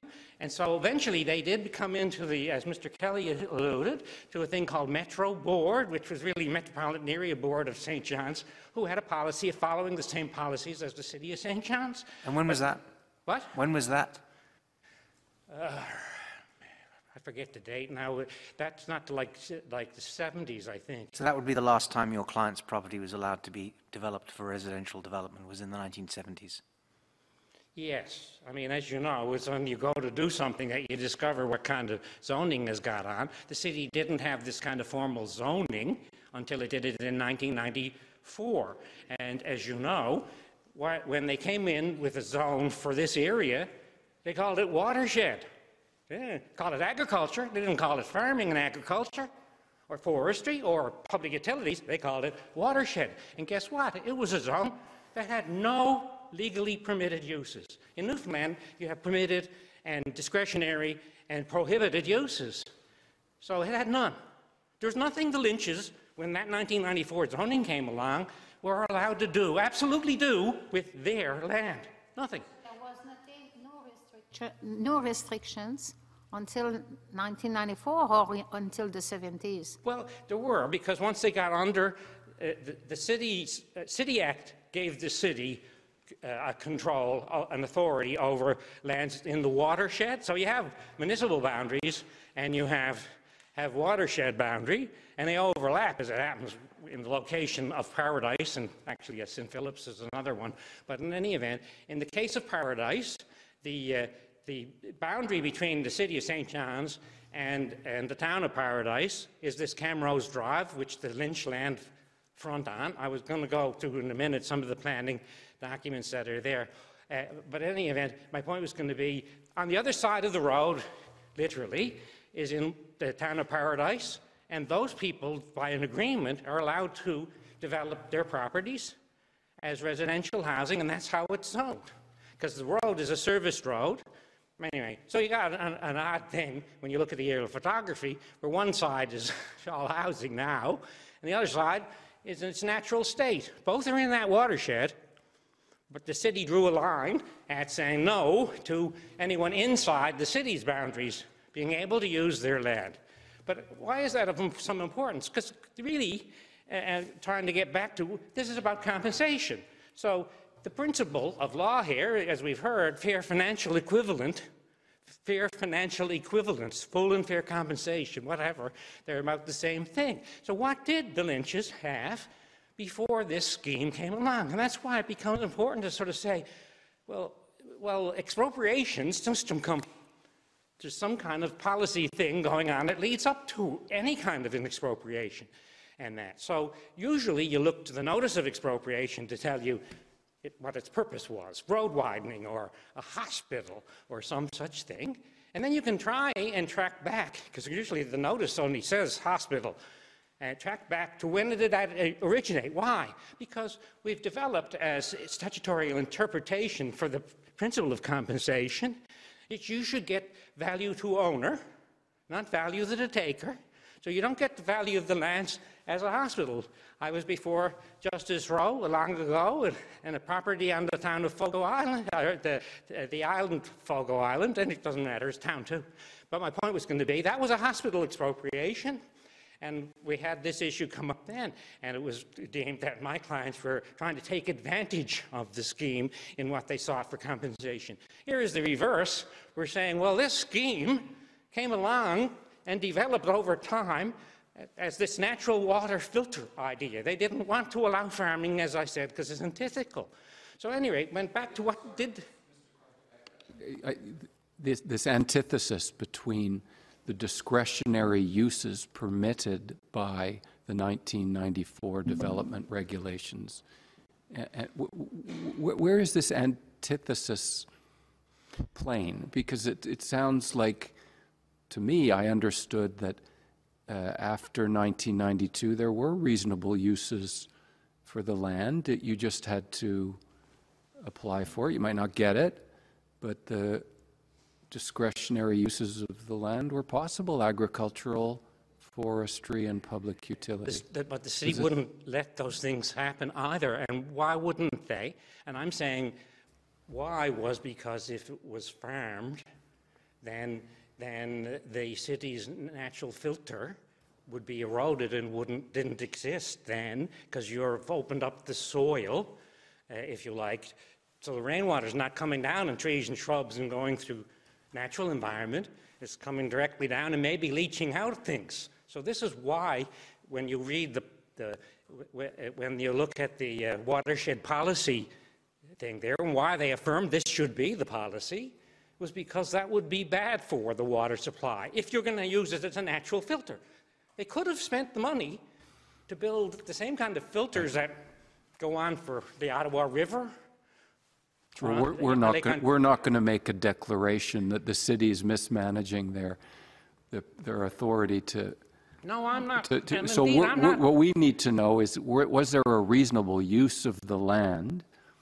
And when did that stop? And what can you point to that shows that it's stopped. Well, I the guess I'm pointing to the fact that all the lands around the Lynch property, which is the aerial photography and things, are residential housing, and the city's own fact have admitted that in the a- absence of this kind of the, uh, other regulations, the likely, lo- the logical highest and best use is residential housing. The Lynches are not claiming that they should get the value of the uh, water supply, if you like, because the city charges uh, water taxes, which are really a fee for water service. But in any event, it's not claiming we should get one hundredth of whatever that value is. That would be value to owner, and that wouldn't be right. They're not claiming this area should be valued as commercial land. There's no evidence this area is commercial. It's not in Danny land or whatever it is further out, other places where there's a lot of commercial development. I guess the worry is that they're, we worry about whether they're asking to be exempt from zoning law that applies to everybody who lives in this part of the world. Right. That's, that's what we're They're worried not about. asking, so I don't see it as being asking to be exempt. And that's why I feel the Court of Appeal, who put it back to the Utilities Board, was leaving it open for the, there to be evidence about what the likely, you know, planning or zoning would be. And I, I think I cited Sternig case, or we cited in our factum, is one out of BC where they had a park, I think it was BC, they had a park zoning. They determined that was part, uh, that the, the, the, that was a scheme, and they had to factor it out and ask what would this be in the absence of that zoning. And that's the same exercise I think that's going on here. What would the likely zoning be? And I, I, in our factum, we cited an idea that I found from the Law Reform Commission in the United Kingdom called a cancellation assumption. And I thought that's really interesting because if the scheme of taking didn't exist, what would be the situation? That's what they were suggesting. Try a cancel. So even today, as a matter of fact, if the city feels this is too big a burden, guess what they can do? They can cancel this natural filter process, but they would have to uh, make sure the water supply is safe. Mr. Crosby, do I understand your position to say that your clients lost any reasonable use of the property a long time before February 1st, 2013? Yes, and be- When, when, do, when do you think they lost uh, any uh, reasonable use of the property? well, that's a question, sort of a fact finding on crystallization, which is a, a terminology I think I saw in uh, Quebec case law in particular. And, and uh, when did it crystallize? Well, we know for sure. Yeah, we know it crystallized in February 2013 because this was the determination in the uh, expropriation decision. Right. But you seem to say that it was not even possible to uh, have other uses on that property, uh, like forestry, uh, agriculture, because of the natural water, water filter that the city wanted to have.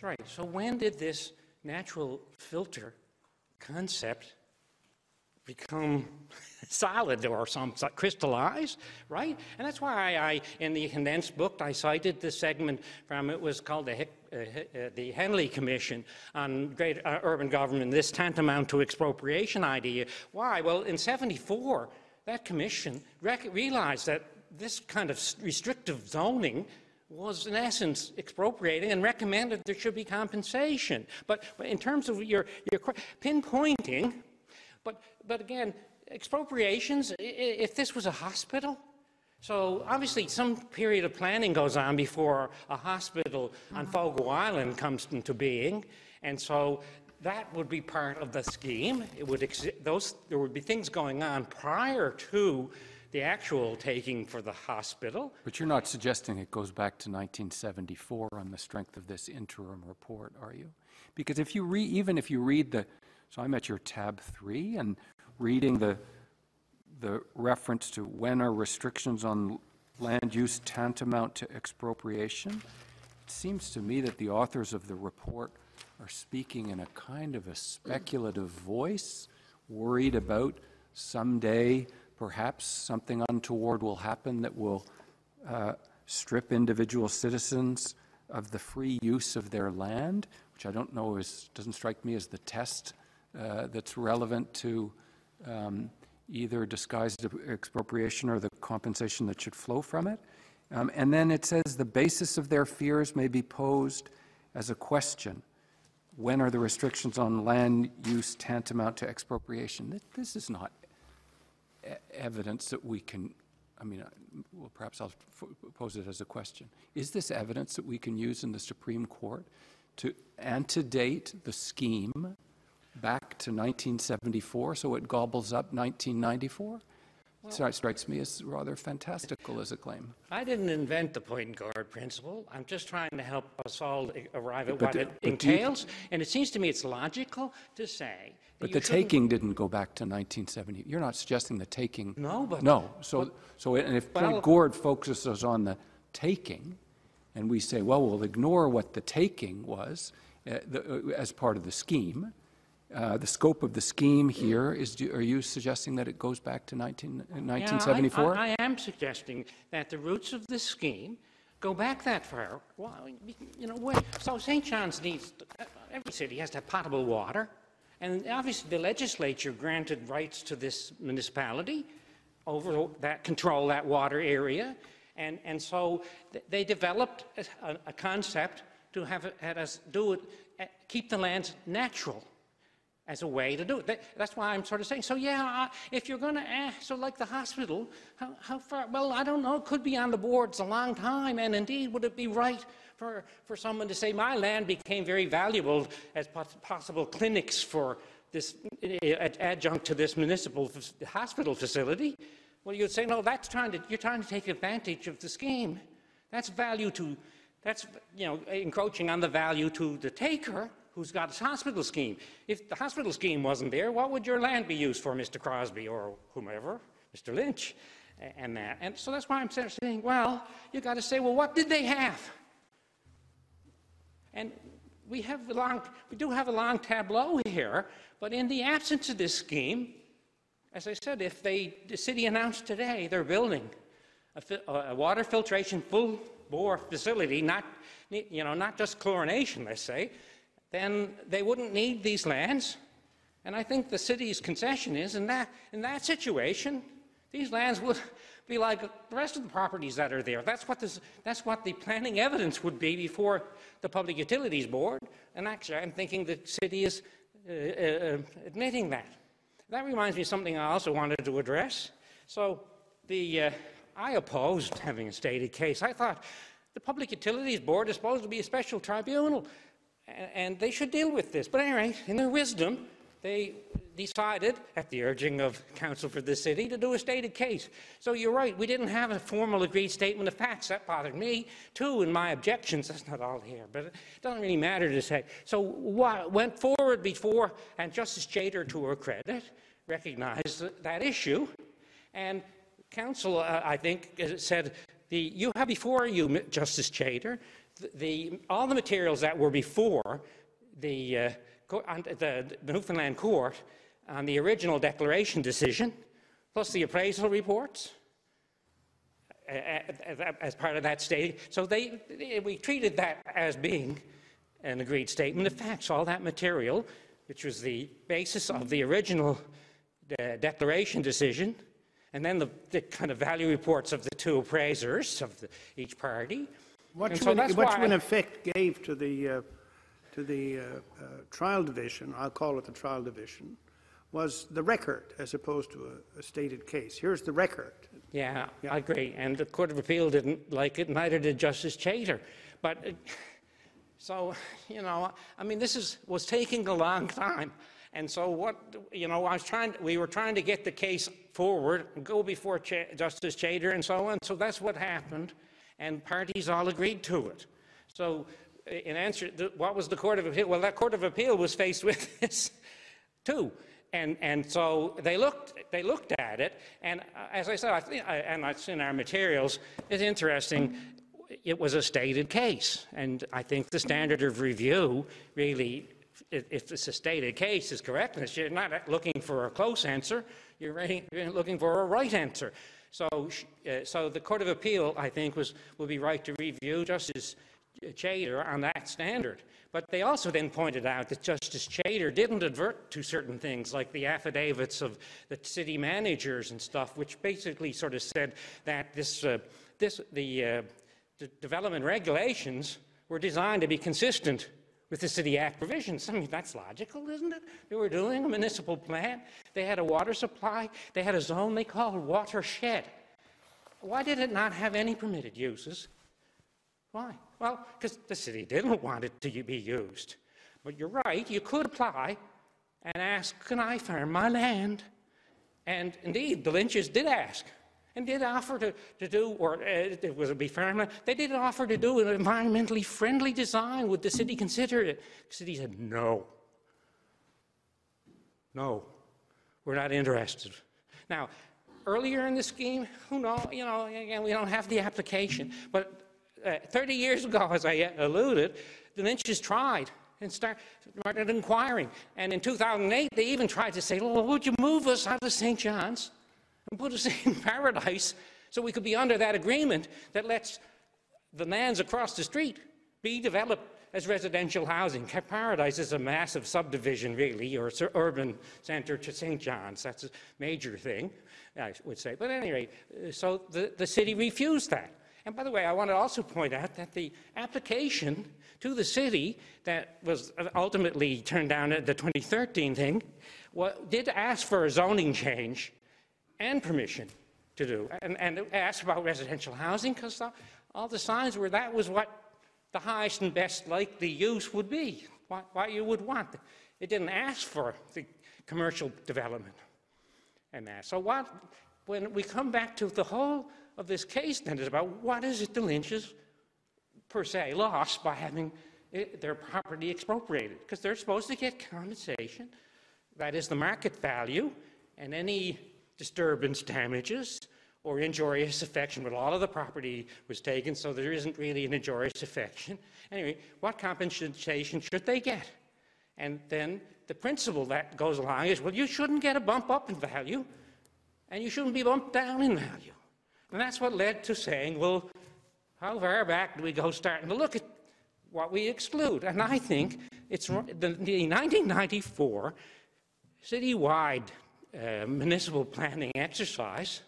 Sure, that was citywide, but the actual watershed zone was in anticipation and part of, complementary to, the, uh, the, the city's water shed scheme or wanting a natural filter scheme.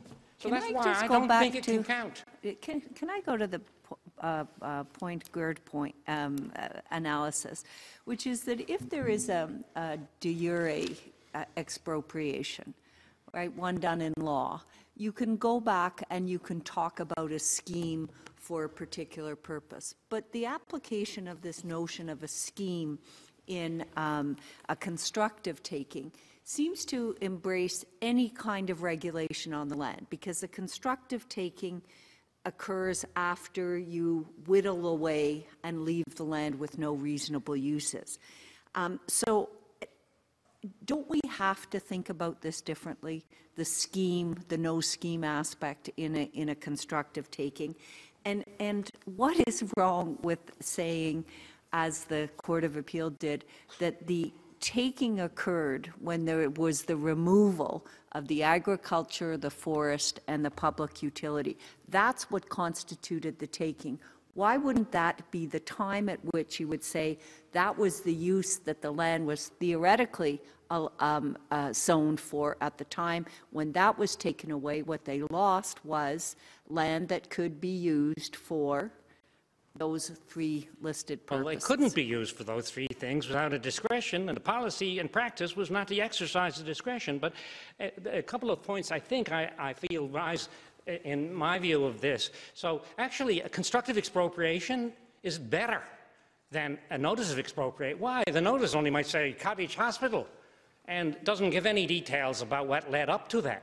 Whereas the declaration of, of uh, constructive expropriation, or that could be by an order of mandamus, that they should issue a notice of expropriation. But in this case, we went declaration. So that, that declaration has the Court of Appeals ruling as to what led to them declaring something. And you would have that in other kinds of constructive expropriations, which would be actually plainer than the actual notice of expropriation. So if you're saying the beginning of the expropriation pe- proceedings is, uh, what, 1974? Do you, was there uh, value of the land in 1974? So it's interesting because the, in all expropriations, yeah, you use a date of something, right? I mean, so the notice of expropriation, in my example for the hospital, might be in 20, you know, December 1st, 2013, but the, the, that, that expropriation was the culmination of a something. That's the date used to value it. Again, if you do a valuation on that date, they're getting the current market value. You know, what the market value at an earlier date was, uh, is, it, is it, it's sort of subsumed. Now, I, uh, you could have disturbance damages caused by some kind of freeze, right? That's sort of what Dell Holdings was about. And therefore, indeed, that Dell Holdings, in fact, is an example where expropriation is a process, and you'd want to look beforehand to see things that may be affecting and be part of the compensation. So that's why, in this instance, it isn't disturbance damages that's being argued over, it's when did this scheme start as an, in an answer. And I think, therefore, the whole of the, whole of the, the kind of regime the city came out was all connected together, and logically, in our view of causation, and Mr. the scheme is connected together amongst itself to protect a watershed, but is that the same thing as a scheme that's directed or linked towards a, a taking that would occur later? Well, I think yes, because things done in contribution and, and anticipation of the expropriation under the kind of con the Pointe Gourde concept should be excluded and not either depress or improve the value of a property. And I think that's a sensible rule, by the way. And I accept the thought my clients should get what it is they would have had in the absence of that. If the city had, had, uh, had built this full filtration facility and not created a natural land use zone that they wouldn't let things be used, what would have gone on? And I'm Well, suggesting the think we- evidence indicates it would have been residential. Sorry, Madam Justice. No, but we, we have the codification of that principle of fairness into the actual legislation, right? In terms of don't take into account. Um, so I think we have the fairness that's built in there. But what we're trying to talk about is, is what is the scheme that we're, we're talking about and what is its relationship, whether it's but for causation, connection, some sort of thing, with the actual taking that occurred and the type of taking that occurred. And so do you have any, it, it, it just seems to me that if the scheme is, goes back to 1974, how, how does, how does that help the valuation for the lynches? So what we're at, I mean, we have a valuation date. The data taking in the mind of the Court of Appeal, and it makes sense, was the date you got your, uh, the, sorry, the, the date you were turned down. The useful thing in Lynch was we did actually apply and get turned down. It's more, it get, can get more difficult in, in, other situations where you're sort of just totally, you know, it's useless to apply. But, but sticking with that, but that, so that's the date you would do your valuation, and then you would, uh, uh, you could argue about things like any disturbance damages, and indeed the tribunal had to deal with that, or injurious affection. As I said, I don't think it applies here, and that. But in any event, so that's why I think, though, the, you, you're asking really what what is it the Lynches lost, and I'm saying in the absence of this scheme, they would have had residential housing like their neighbors across the road and around them everywhere. And that's when I was going to go through the aerial photography and so on. I, by the way, I just remembered something I forgot. I interrupted to say that I didn't have the, uh, the condensed book of the appellant. Apparently, it was delivered to my agents, and I didn't have it.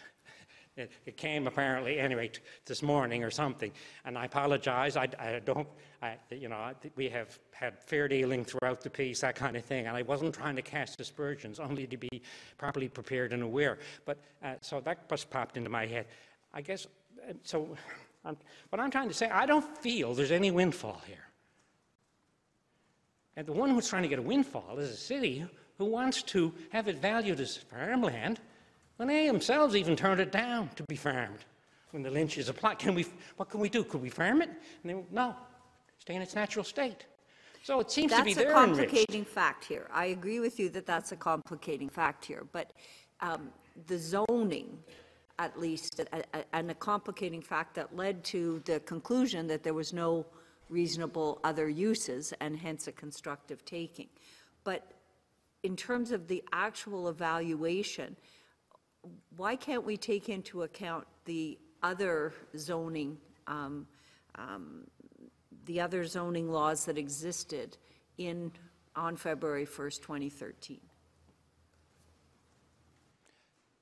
Well, the, the logic of, we are interpreting a statute which gives a right to compensation. So this is interpretation of a statute. Yeah. And we've got to the point where we've devolved Pointe Gourde as a concept, saying, well, you, you don't get enriched by what it is that is being done for the public. Why would that be? Because that's an unfair burden on the public. Has to be fair. If you like. But, but similarly, it would be an unfair burden on my clients if they have to fund the water supply because they don't get what their land would otherwise be worth in the absence of this depressive, re- restrictive regime. So that's why I think the logic of this is you do exclude the things connected, linked with what it is the purpose was.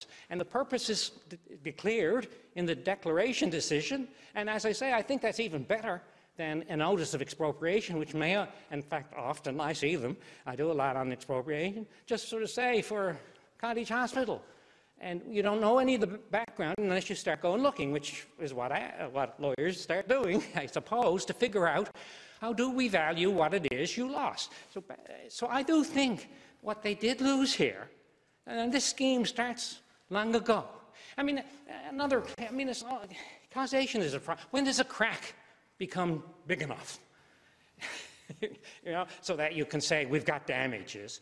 It's difficult, and So you say that even if discretion was existing in the, in the regulations to permit farm, agriculture, Yep. or public utilities, that discretion meant nothing because the city never intended to, to Right. exercise it in favor of the owner of the property. Correct, and the record reflects that, was the uh, approach of the city to not, and of course, it was logical, because they wanted this natural, water, high-quality water system, which they, so, which, as I said, I, I do like our water. I find Toronto water or wherever a little less desirable, but I- my point is going to be fine, that's fine, if that's, as a public decision, for the public of New, of St. John's, the city does this. But you say pay for it. You Yes. say to the city, city, you have the right to do it, but it should not be only my client who is The- paying for that. The inconvenient thing here is uh, David Lynch got a Crown grant. Uh, why the legislature let that happen at the same time as this giving? But again, the, the, the breadth of the watershed area may not have been so well known. I don't know. And you have in your record, there are 100 Crown grants. Now, some of those people, no one knows where they are, and this kind of thing. But there are descendants. There are people who have, might have title rights. The city didn't deal with this. The 1974 uh, uh, Henley thing, commission report, was a flag. Could have, they should, maybe they should have gone ahead and done that. Anyway, that reminds me of another thing. Urban and Rural Planning Act provision, section 5, um, about restricting compensation under that act. If you look at it carefully, it's about restriction of injurious affection, I think, uh, the way it's worded. And it's also, it's about, uh, um it's, it's not about total loss of property, it's about a loss in value. So I don't think Section 5 applies, and I would suggest it, no one raised that issue, I don't think, and it wasn't ruled on directly, but there's the Sun construction case in Newfoundland, which is another constructive expropriation, and I think that was the area that was paved over by the municipality in that instance. But that was a, a claim made under the Urban and Rural Planning Act provisions, so I don't believe that they apply or are intended to apply. And Section 96 of the Urban and Rural Planning Act about giving a purchase notice, that's all a particular regime to deal with a particular kind of a problem. So I don't think that answers this issue, and that, that uh, it stops, or would have stopped, the Lynches from getting compensation. Mr. Crosby, let me ask you about the, this antithetical idea, because I guess that's your, your, big point, that even if it theoretically, there was a possibility under the 1994 development regulations of an alternative reasonable use, it was, the city took it as impossible, that they weren't going to let it happen. And the, the, the application judge cites, her paragraph 39, she cites the expropriation decision, and she underlines um, a sentence in that decision that suggests that it's, that it wasn't impossible, even though, so I'm at paragraph 39 of her decision and citing 62 of the, of the expropriation decision, even though some agricultural, forestry, or public utility uses conceivably could, with proper conditions, be compatible with maintaining a sufficient pristine flow of groundwater, city officials take the position that the best watershed management plan is to prohibit all activity on the Lynch property. So it was possible. The city at a given point said, even if it's possible, we're not going to let it happen. And it, it, the, your friends on the other side said that took shape, uh, if I understand their position. Mm, 2013, probably, 2011, maybe, but no earlier than 1996. That- But that certainly, that this possibility was there so that the scheme, if we're measuring the scope of the scheme for Pointe Gourde, that 1994 comes into play and that you can't have it ignored. How was the application judge So I- there? We don't have in our record examples of people getting approved to have a farm or for, cut the trees. If I don't want my neighbor to cut his trees, I need a covenant. That's why there's got to be a title interest. But, uh, but, but back to, so I'm saying to you, if, if, if today my clients asked, can we farm this land? If they were allowed to farm it, there would be a threat to the natural water filter scheme the city had. Now, Today is, city- today is after 2013, so I'm not too worried about today. I mean, if I'd be a little more concerned if 1974, that was the, the state of play, in which case. I can only point to the, the uh, watershed report the city had done, which is saying this was the practice. And, you know, no one got into questioning, when did this practice get going and why or what? But I think you, we can see the why, because it, they, they, they had a natural filter and they knew or realized if you let farming going on, and that was that, that segment of the, uh, uh, of that report Mr. Kelly alluded to, which mentions the practice and saying now we shouldn't allow farming and stuff. I mean, you know, so that, that, that was the, it was, you know, hardening, getting tougher, strong. Maybe you'd have got a small farm, but you know what I'm saying? But that was the evolution of the, the scheme of the taking. And so back to, uh, you know, I know it may be hard, it's a fact question, but in terms of our general concept on expropriation, I don't think that constructive expropriation is any different than, than uh, an actual or de jure one, in the sense that once we are under that act, we're now interpreting how that act applies. And that act itself adverts to, what was the, the words, at the beginning of the expropriation. Hmm. Well, that can apply equally, frankly. I disagree with Mr. Kelly. At the beginning. But yeah, at the beginning of when did the damages start. Appropriation proceedings, I mean, I- those are the, those are the key words. Yes, that too is interesting. They had to be forced, didn't they? They didn't issue a notice of expropriation. So what's the beginning? When they're not allowed. So that's why I, say, I, I point and the Lynches say we started trying in 1990 or their early 90s, I think is the actual words used, and that and and in and uh, 2008 they try having moved out of the city and this kind of thing. So that's why, yeah. So causation. The same, when did, when did it start? Well, I think it has its antecedents, its, its genesis. The- These, these, these provisions were there and were used. And that's why I feel like if we're asking in a general sense, what's fair and what's fair treatment, if you, what's financial equivalence for these people, the Lynches, Willis, Wallace, Reginald, Collin, and Wilfred, right? Well, what, what did they have? And that's why I feel like, well, you know, in the absence of the scheme, if the city had done it a different way, what would they have? I think the evidence is indicative of they would have had residential housing. They're not getting a windfall. Mr. Mr. Crosby, I, um, of course, it's up to you and uh, Mr. Critch how you divide your time. Yes, I just thought I'd point out Mr. to you. I'd like to give him you're- time. Yeah, 18 Thank, minutes left. thank you, Madam Justice. And, and uh, just uh, have a quick look. I don't, I think I've, I've said enough. I've ranted long enough. I, I will sit down. Uh, Mr. Critch, if you would like to.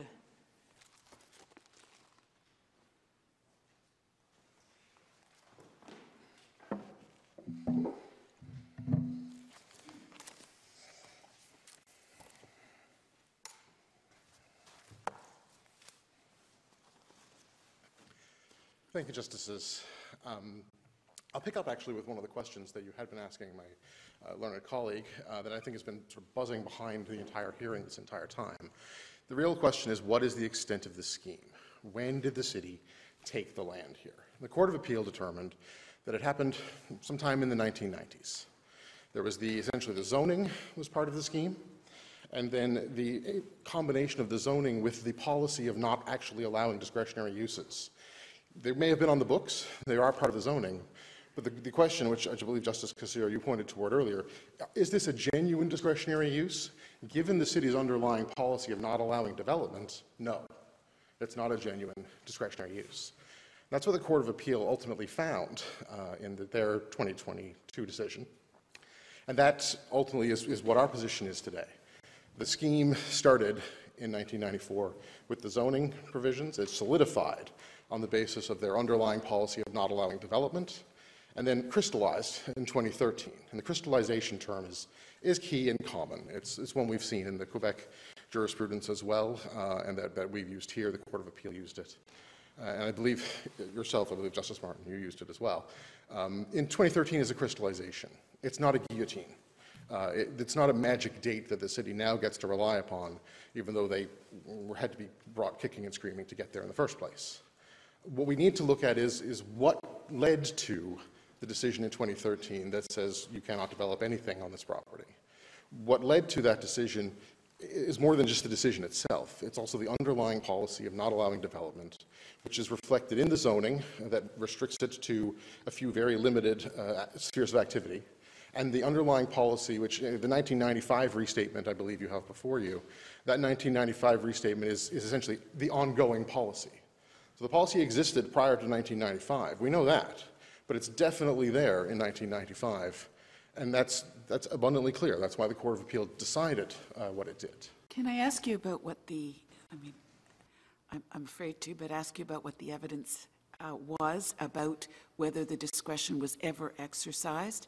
Um, Mr. Crosby said there was no evidence that it was exercised. Was there evidence that it was not exercised? I'm not aware of evidence on either side of that issue, Justice. Um, uh, if Mr. Kelly is aware of some, then I, he will have a, a, moment of reply later, but I, am not aware of any instance where development permission was granted. So, in, uh, on what basis would the court find that there was a policy um, to never exercise its discretion?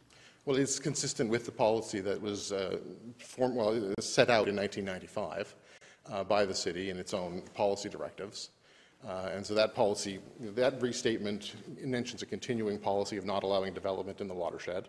And that's the city's admitting, acknowledging in 1995, we're not going to allow development.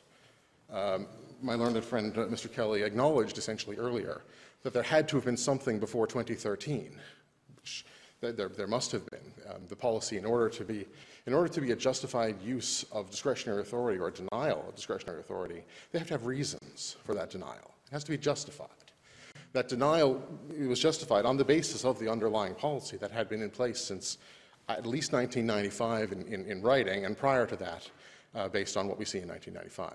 Mr. Critch, if that were if that's taking that as as uh, fact, that uh, wouldn't that just move the expropriation date back, it wouldn't get you to evaluation based on residential development. For that, you'd need to get into a period where residential development was permitted and then excluded. So even if you can move that date back, it doesn't really get you to where you where your clients want to get. We accept the land was the land is in the city of St. John's. That that is a fact that my clients have tried to deal with, but it, it is the, the, state of the, of the affairs. Um, given that it is within the city of- city of St. John, some zoning will apply. The zoning that's set out currently is the watershed zoning. You know, we submit that that's part of the scheme. When you exclude that zoning, it, it- there's nothing that remains, but there is generally an, an underarching, the city would still have a responsibility to zone it. What would the zoning be in the absence of the scheme is, is the unanswered question there. And that's really what the Public Utilities Board ultimately decided in setting out the question the way it did. They didn't ask what would this be in an unrestricted zoning. They're asking if this, if this isn't watershed, it's residential. That's essentially all the parties more or less agreed that residential would be the highest and best use and the likely zoning, given, again, as you mentioned earlier, what's directly across the street from this property. The found about the residential use. No, ultimately because the Public Utilities Board had already set out the question in such a way that they didn't need to. Uh, If it's not, if it's part of the scheme, then, then, then residential is what's left. Residential is what we, we would base the value on in the absence of the scheme. So your answer is that we have to speculate as to how it would have been zoned. But what if the zoning just didn't happen at that point in time? The day before the zoning, what uses were permitted on the land? The day before, The day before the zoning. the day um, before the zoning. There would have been, I, I'm actually not certain what the city's regulations would have required uh, in 1992, let's say, for instance. There still wasn't the watershed control at the time with... There would have been the watershed with board. just buildings connected to existing residential. That wasn't in place? The watershed board uh, was in place, but again, with the city of Paradise, uh, that, that, eventually there was a deal reached, but nonetheless, the property directly across the road, I guess I'm trying to get a, a sense of, the day before the zoning, would residential use have been permitted? It- It doesn't seem to me on this record that it would have been, that the kind of residence, residential, um, the, the kind of uh, discretion that existed for building was so limited to existing property. But perhaps I've read it wrong. well, we've been operating under the, the question as it was set out by the, the Public Utilities Board, which is if it's not in this particular zoning, then it's residential. So that's, that's how we've been operating, as I understand it. Oh, okay, so you just took it that if, if the zoning didn't apply, then it was necessarily residential? Then it was likely that the highest and best use would be residential. That's largely been the agreement of the parties, as I understand it. And you can't answer me exactly what they would have been permitted to do the day before the zoning?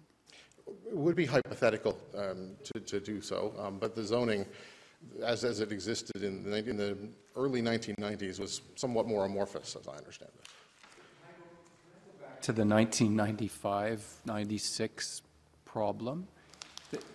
They, like if I was to ask you, when did the taking occur? If, if it occurred in 1996, let's say that was when the city's refusal uh, of all, all reasonable uses uh, took hold as a policy. Well, suggests that, I don't know, those, the 1994 regulations at the very least, that was on the ground before that refusal took place. What, what, what allows you to pull the 94 regulations into the scheme on the basis of what Mr. Kelly conceded, or if that was a concession? Essentially, the, the watershed zoning is a particular kind of zoning that has a particular application to particular lands. Most of the city of St. John's is not affected by watershed zoning. They're not in the watershed. The property within the watershed is directly and disproportionately affected by this particular regulation. So it, it has a disproportionate effect uh, on the property, the Lynch's property being, you know, a key example. Um, Given that, pardon me, given that disproportionate effect and the already existing underlying policy of not allowing development in the watershed, that's why we believe the zoning is a key part of the scheme. Sorry, to go back to, so when did the taking occur? I would think the, the combination of the zoning and the underlying policy that existed at the time uh, and that continued and was restated in 95, that, that zoning is the moment where the taking, in all practical purposes, occurred. Because it's, pr- it is paradoxical that the regulation would state there is a possible use of the land, albeit discretionary, but this is actually a lie, you can't get that use. I mean, that, that just strikes me as uh, uh, odd, but It, it allows the city to do by um, colorable means, which I believe is the term you used earlier, uh, what they would not do directly. And the city had been warned in, in 74 that this was a, was a possibility, um, that they, what they're doing was tantamount to expropriation. So I would submit that the, you know, there may have been uh, opinion at the time that if we allow these potential, but not actually potential, discretionary uses, then we're in a situation where we may be able to cover ourselves. But the reality of the situation is, no, you, you were not actually able to develop that property at that time, which is ultimately, I believe, what the Court of Appeal found uh, in their decision. Does that answer your question, Justice? Uh, Can you explain what you say the implications are then for, for uh, uh, the assessing of compensation? Do, uh, how does the board go back? And if you say it's residential use, is it residential use in 1995? Like how many houses could be there at now as opposed to the, the kind of application that you put in just recently is a very different looking application? Like I don't understand what, then what residential uh, use might mean in actual uh, concept and value. So Justice Martin, I would think that's, it's partly a practical question for the appraisers. What are we, what kind of residential property can we look at here? And we do have, you know, the appraisal evidence on that, that was before the Public Utilities Board, and they can sift through that. But on, on a policy question, 2013 is the date that we picked. The Court of Appeal determined that 2013 would be the, the deemed date of taking, and so that's, that's the date that we've worked with as, as the, the date and time. You've got, you've got us kind of going in two directions because you want to rely upon the increase in the property value up to 2013. I'm not going to give evidence here, but I think people would accept that property values rose generally in Canada between the early 90s and 2013. Uh, so you want to take advantage of the 2013 date for the valuation of the property, but you want to kind of reach back and make the taking uh, more than roughly a decade before. Whether or not that's a sound proposition, but you, you, you- you're kind of, you're relying on the uh, refusal to allow the discretionary use for the purposes of fixing the date of the taking, but then you want, pardon me, you, you, you rely upon the restrictions on the land use arising from the policy put in place re- regarding the watershed from the early 90s, but you want to reach forward to the, to the date of the denial of the discretion for the valuation of the property. And it, it just seems difficult to square the two um, because it just leaves us in a state of uncertainty as to what is the relevant date in your submission. It may appear that 20 years is a long time for a scheme, for instance, Um, but 2013 is the date picked by the Court of Appeal as the date that the scheme crystallized uh, with respect to the Lynch's property. Um, We would submit that, again, uh, in uh, Dupré, which is the Quebec case that we've cited in our factum, they go back 10 years prior to the, when the, when the park was initially established. Uh, 10 years, 20 years, the reality is the scheme is whatever it is. The scheme in this case happens to go back into the 1990s. Um, it- And it it is a difficulty with constructive expropriation because we don't have this de jure notice saying we are expropriating for this particular purpose. The court has, or the, the Public Utilities Board has to infer uh, to a certain measure, so. But isn't, isn't, isn't it clear from Annapolis that the constructive expropriation, the de facto taking, is when the last reasonable use is extinguished, rather than earlier steps which may have regulated the use of the land and perhaps diminished its market value. It's when the last thread is cut. That's the moment. And, but you're telling us no. Once again, the, the, the guillotine is, is an inapt analogy when we're looking at constructive expropriation here. It, it doesn't fall sharply and only once, uh, as, as my learned friend would submit. Uh, we are dealing with a project here, um, just as we are with, with regular uh, de jure expropriations. And the project, we have to then assess, or the, or the court and the, and the Public Utilities Board has to assess, how far back does this project go? What is encompassed in this project? Sometimes I that goes back my quite a po- way. I guess my point is, that, that's an interesting proposition, but is that proposition one which squares with what the court said in Annapolis? My understanding with Annapolis there would be that it may cause us to look again at the, the date uh, of taking, um, if, if we were to revise the Court of Appeal, but none of us have been uh, suggesting or looking at changing the, the date of taking. What we're looking at here is, you know, what gets included in the scheme for taking. So that's our focus rather than on the, the final date. You, you might be right, Mr. Critch, that you can go all the way back, but that would make it prima facie very difficult to distinguish legitimate land use planning that uh, we all accept can diminish, increase or diminish the value of land. Zoning up or zoning down isn't actionable. That's one on one side. And then what you say, uh, this is all part of a process. You wouldn't be able to distinguish that without some finding of uh, as you put it, colorability, that there was, there would need to be a finding that that earlier zoning scheme, the whole thing was just a sham. It was put in place, but it was never going to be exercised. It was in bad faith. That would be what you would need, and I don't think you, I mean, and you can perhaps point me to where we have that in this record. I think, I don't think I would want to say that it was done in bad faith, but I would say that the zoning scheme, in combination with the city's policy, policy of non-development, those two factors combine um, in 1994, basically, uh, to eliminate all reasonable uses of the property and to the city taking a beneficial interest in the property. Those two factors are the Annapolis factors, and at that point, we do have the factors for constructive taking. So let's say that, this is, uh, don't assume anything, but let's say that we come to the conclusion that the Court of Appeal was right to say that uh, the basis of compensation should not be limited by agricultural, forestry, and public utility users. They say that in paragraph 127. But they add, it is theoretically possible that additional users, but not residential ones, would be included. And you say you said that the parties agreed here that the best use would be the residential one. But the Court of Appeal does not seem to be influenced by that, because uh, they say that um, whether that uh, it's so, that is so would depend on interpretation of the City Act provisions re- relating to building restrictions determination of the appropriate date when the land became subject to those restrictions and their effect at that time.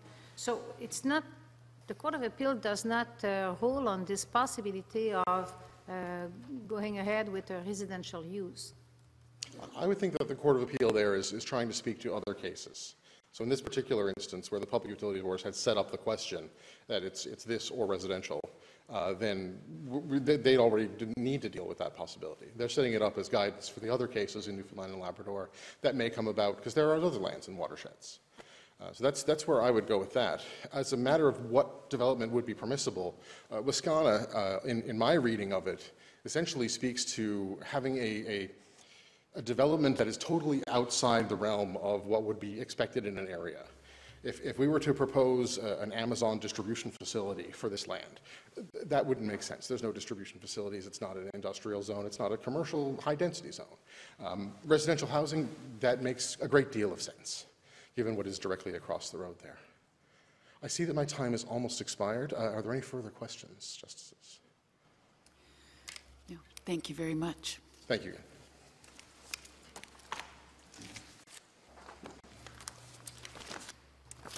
Mr. Raymond.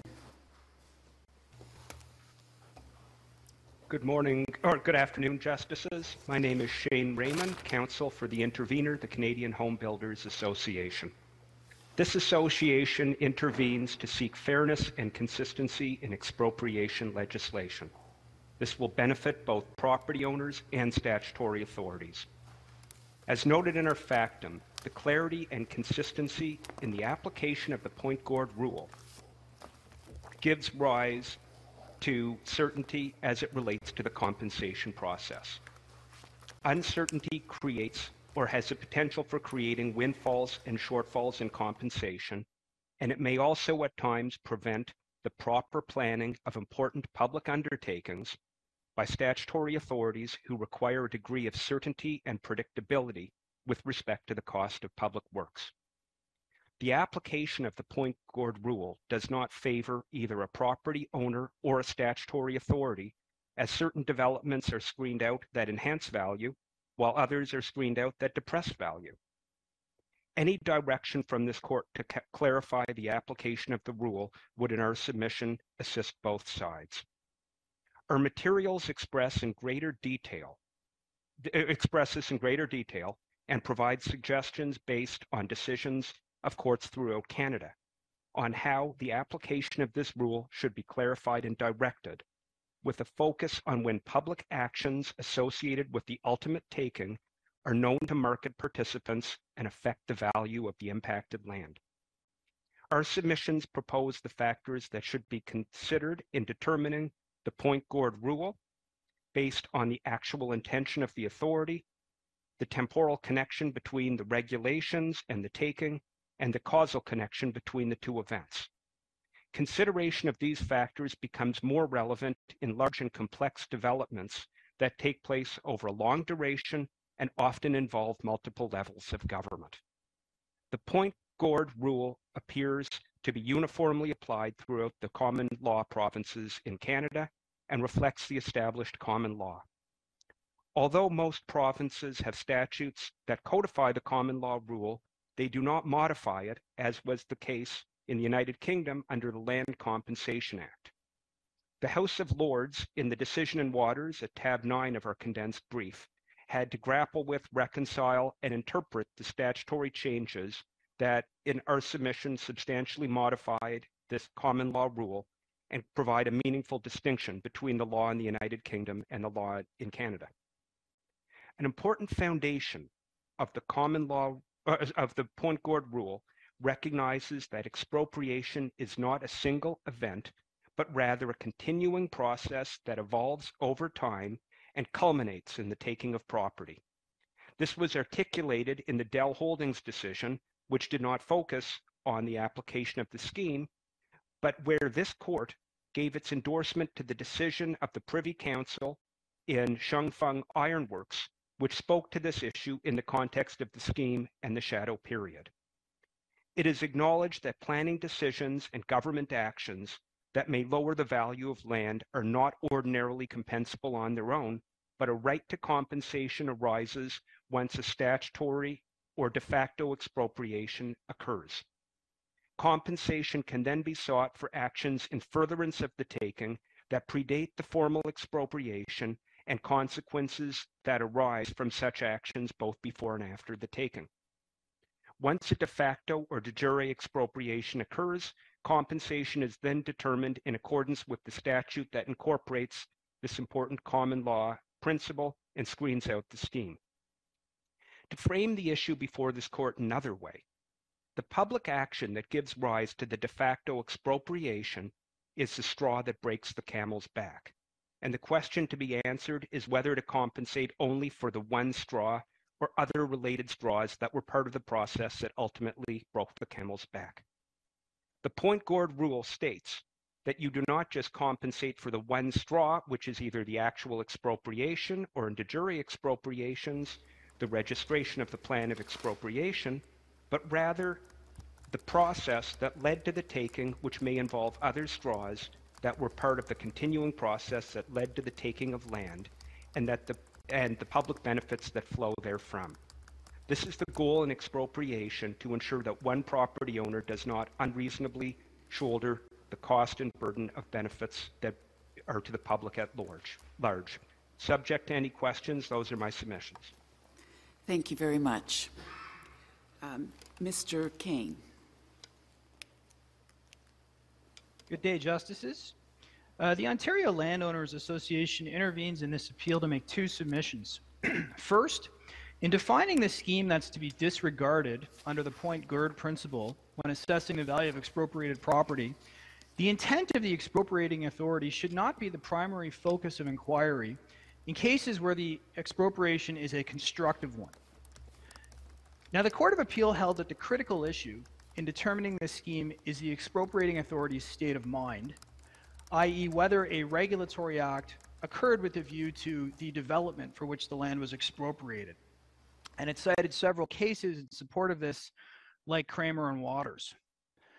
But it's important to note that all of those cases involved de jure rather than de facto takings. And the reason I say this is important is because in a de jure expropriation, the authority is always going to have an intent to expropriate. Because by definition, a de jure expropriation can only occur, at least in relation to land, when there's a formal taking of title. And so in that setting, it makes sense to focus on the authority's state of mind in defining the expropriation scheme because the expropriation has to be an intentional act. Now, that is not the case in constructive expropriation cases because in Annapolis, this court held that the public authority's intention is not an element of the test for constructive takings.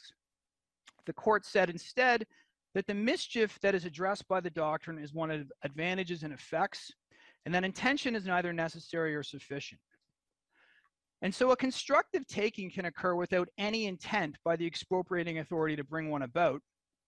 And that means that there can be constructive taking cases where it's not going to be possible. That's to one way to, that's one way to read it. The other way to read it is that uh, it is not necessary to demonstrate intent to make out the uh, uh, constructive expropriation. In other words, you don't have to have the minutes of a secret meeting which say, uh, we're now about to take this person's land away, but pretend we're not going to do it.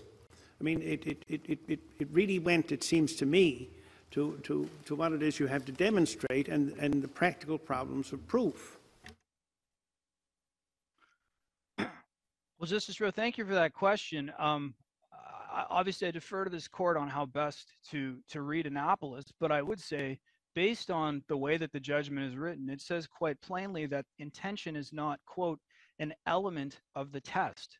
And so intention may be relevant as an evidentiary matter, as the court, as the majority recognized, but it is not a necessary or sufficient requirement for a constructive expropriation, is what the court held.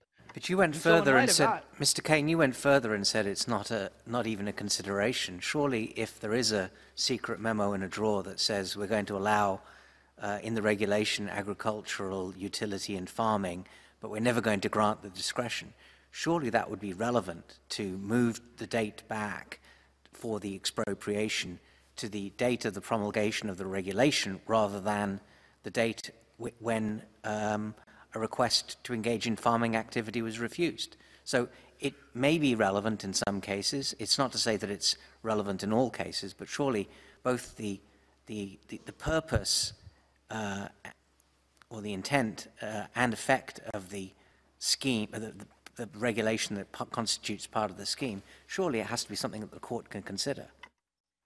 Well, Justice Jamal, I agree with that, and we do say at paragraph 20 of our factum that for the purposes of assessing compensation value, intention may be relevant to the inquiry.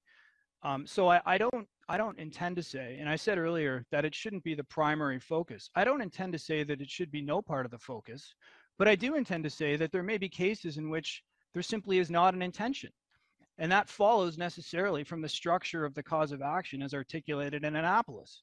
And I'm simply trying to suggest that in those cases where intention is not a, a component of the uh, acts that gave rise to constructive expropriation, this court is going to need to formulate a, a way of defining the scheme for the purposes of Pointe Gourde that goes beyond an inquiry into intent. And my proposition is this it's a simple one. the way to do that is to focus not only on whether or not the regulatory act was necessary for the removal of all uses, but also to focus on whether or not a regulatory act was necessary for the advantage that the public authority acquired. And there may be cases in which it's necessary for the one and not for the other.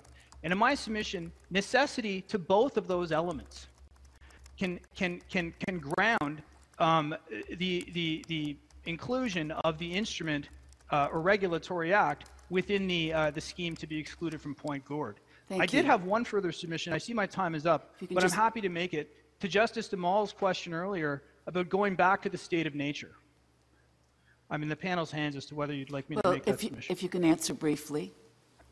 So I would say um, that the concern about going back to the state of nature arises if we were to say that you had to have a test that would require that you would remove every single link in the legal chain that led to the ultimate removal of uses or an advantage. And I say that can be managed by requiring that the regulatory act that is um, excluded be directly rather than indirectly necessary for the removal of uses or advantage to occur.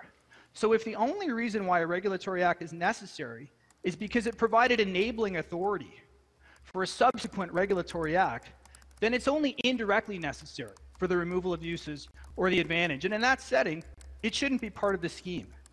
It should only be part of the scheme if, if you were to remove it as a link from the chain, then the removal of the uses or advantage wouldn't occur for reasons other than the simple fact that a later, later regulatory act that was necessary to the removal couldn't have occurred.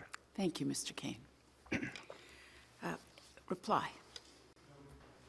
Thank you. Well, thank you. I have a, I have a question for Mr. Kelly. Would, is that permitted? Yes, yes.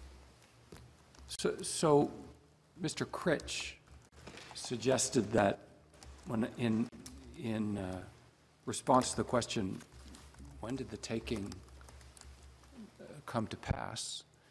Um, He suggested that the s- scheme, the scope of the scheme, was such that it would extend back to, from 2013 to, he mentioned 1995 as a date where a policy became uh, absolutely plain that notwithstanding the puff that discretionary uh, uses, agricultural, forestry, and public utility were possible on the books, they were not possible in practice.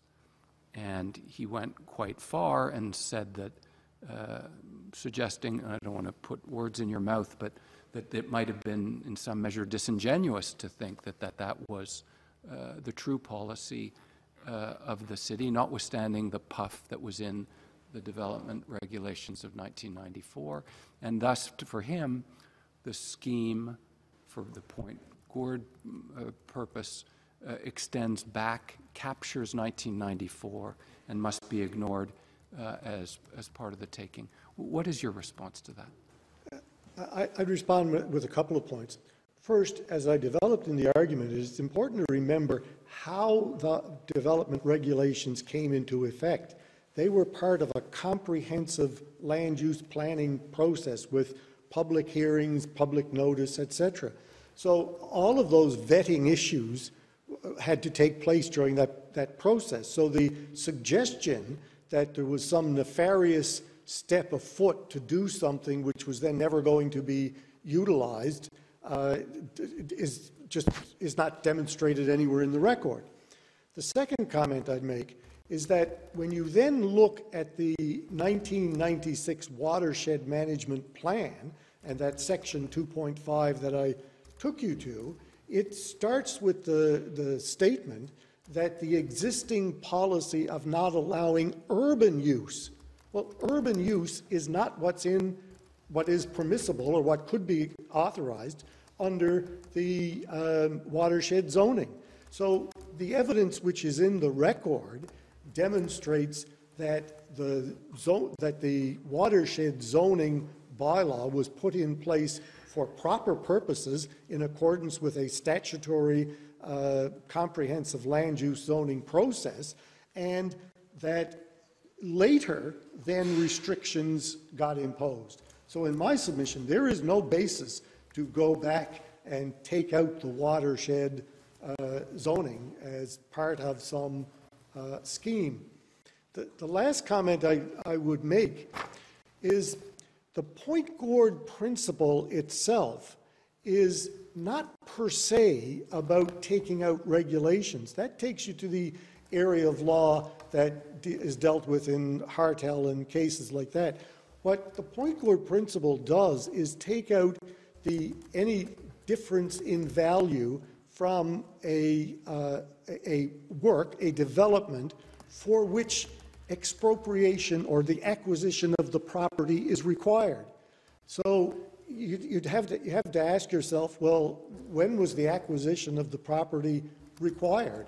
And it's really not, in this case, not required until 2013 when there is an application and the city manager then makes his decision, and that's the, the decision of the Court of Appeal in the expropriation decision.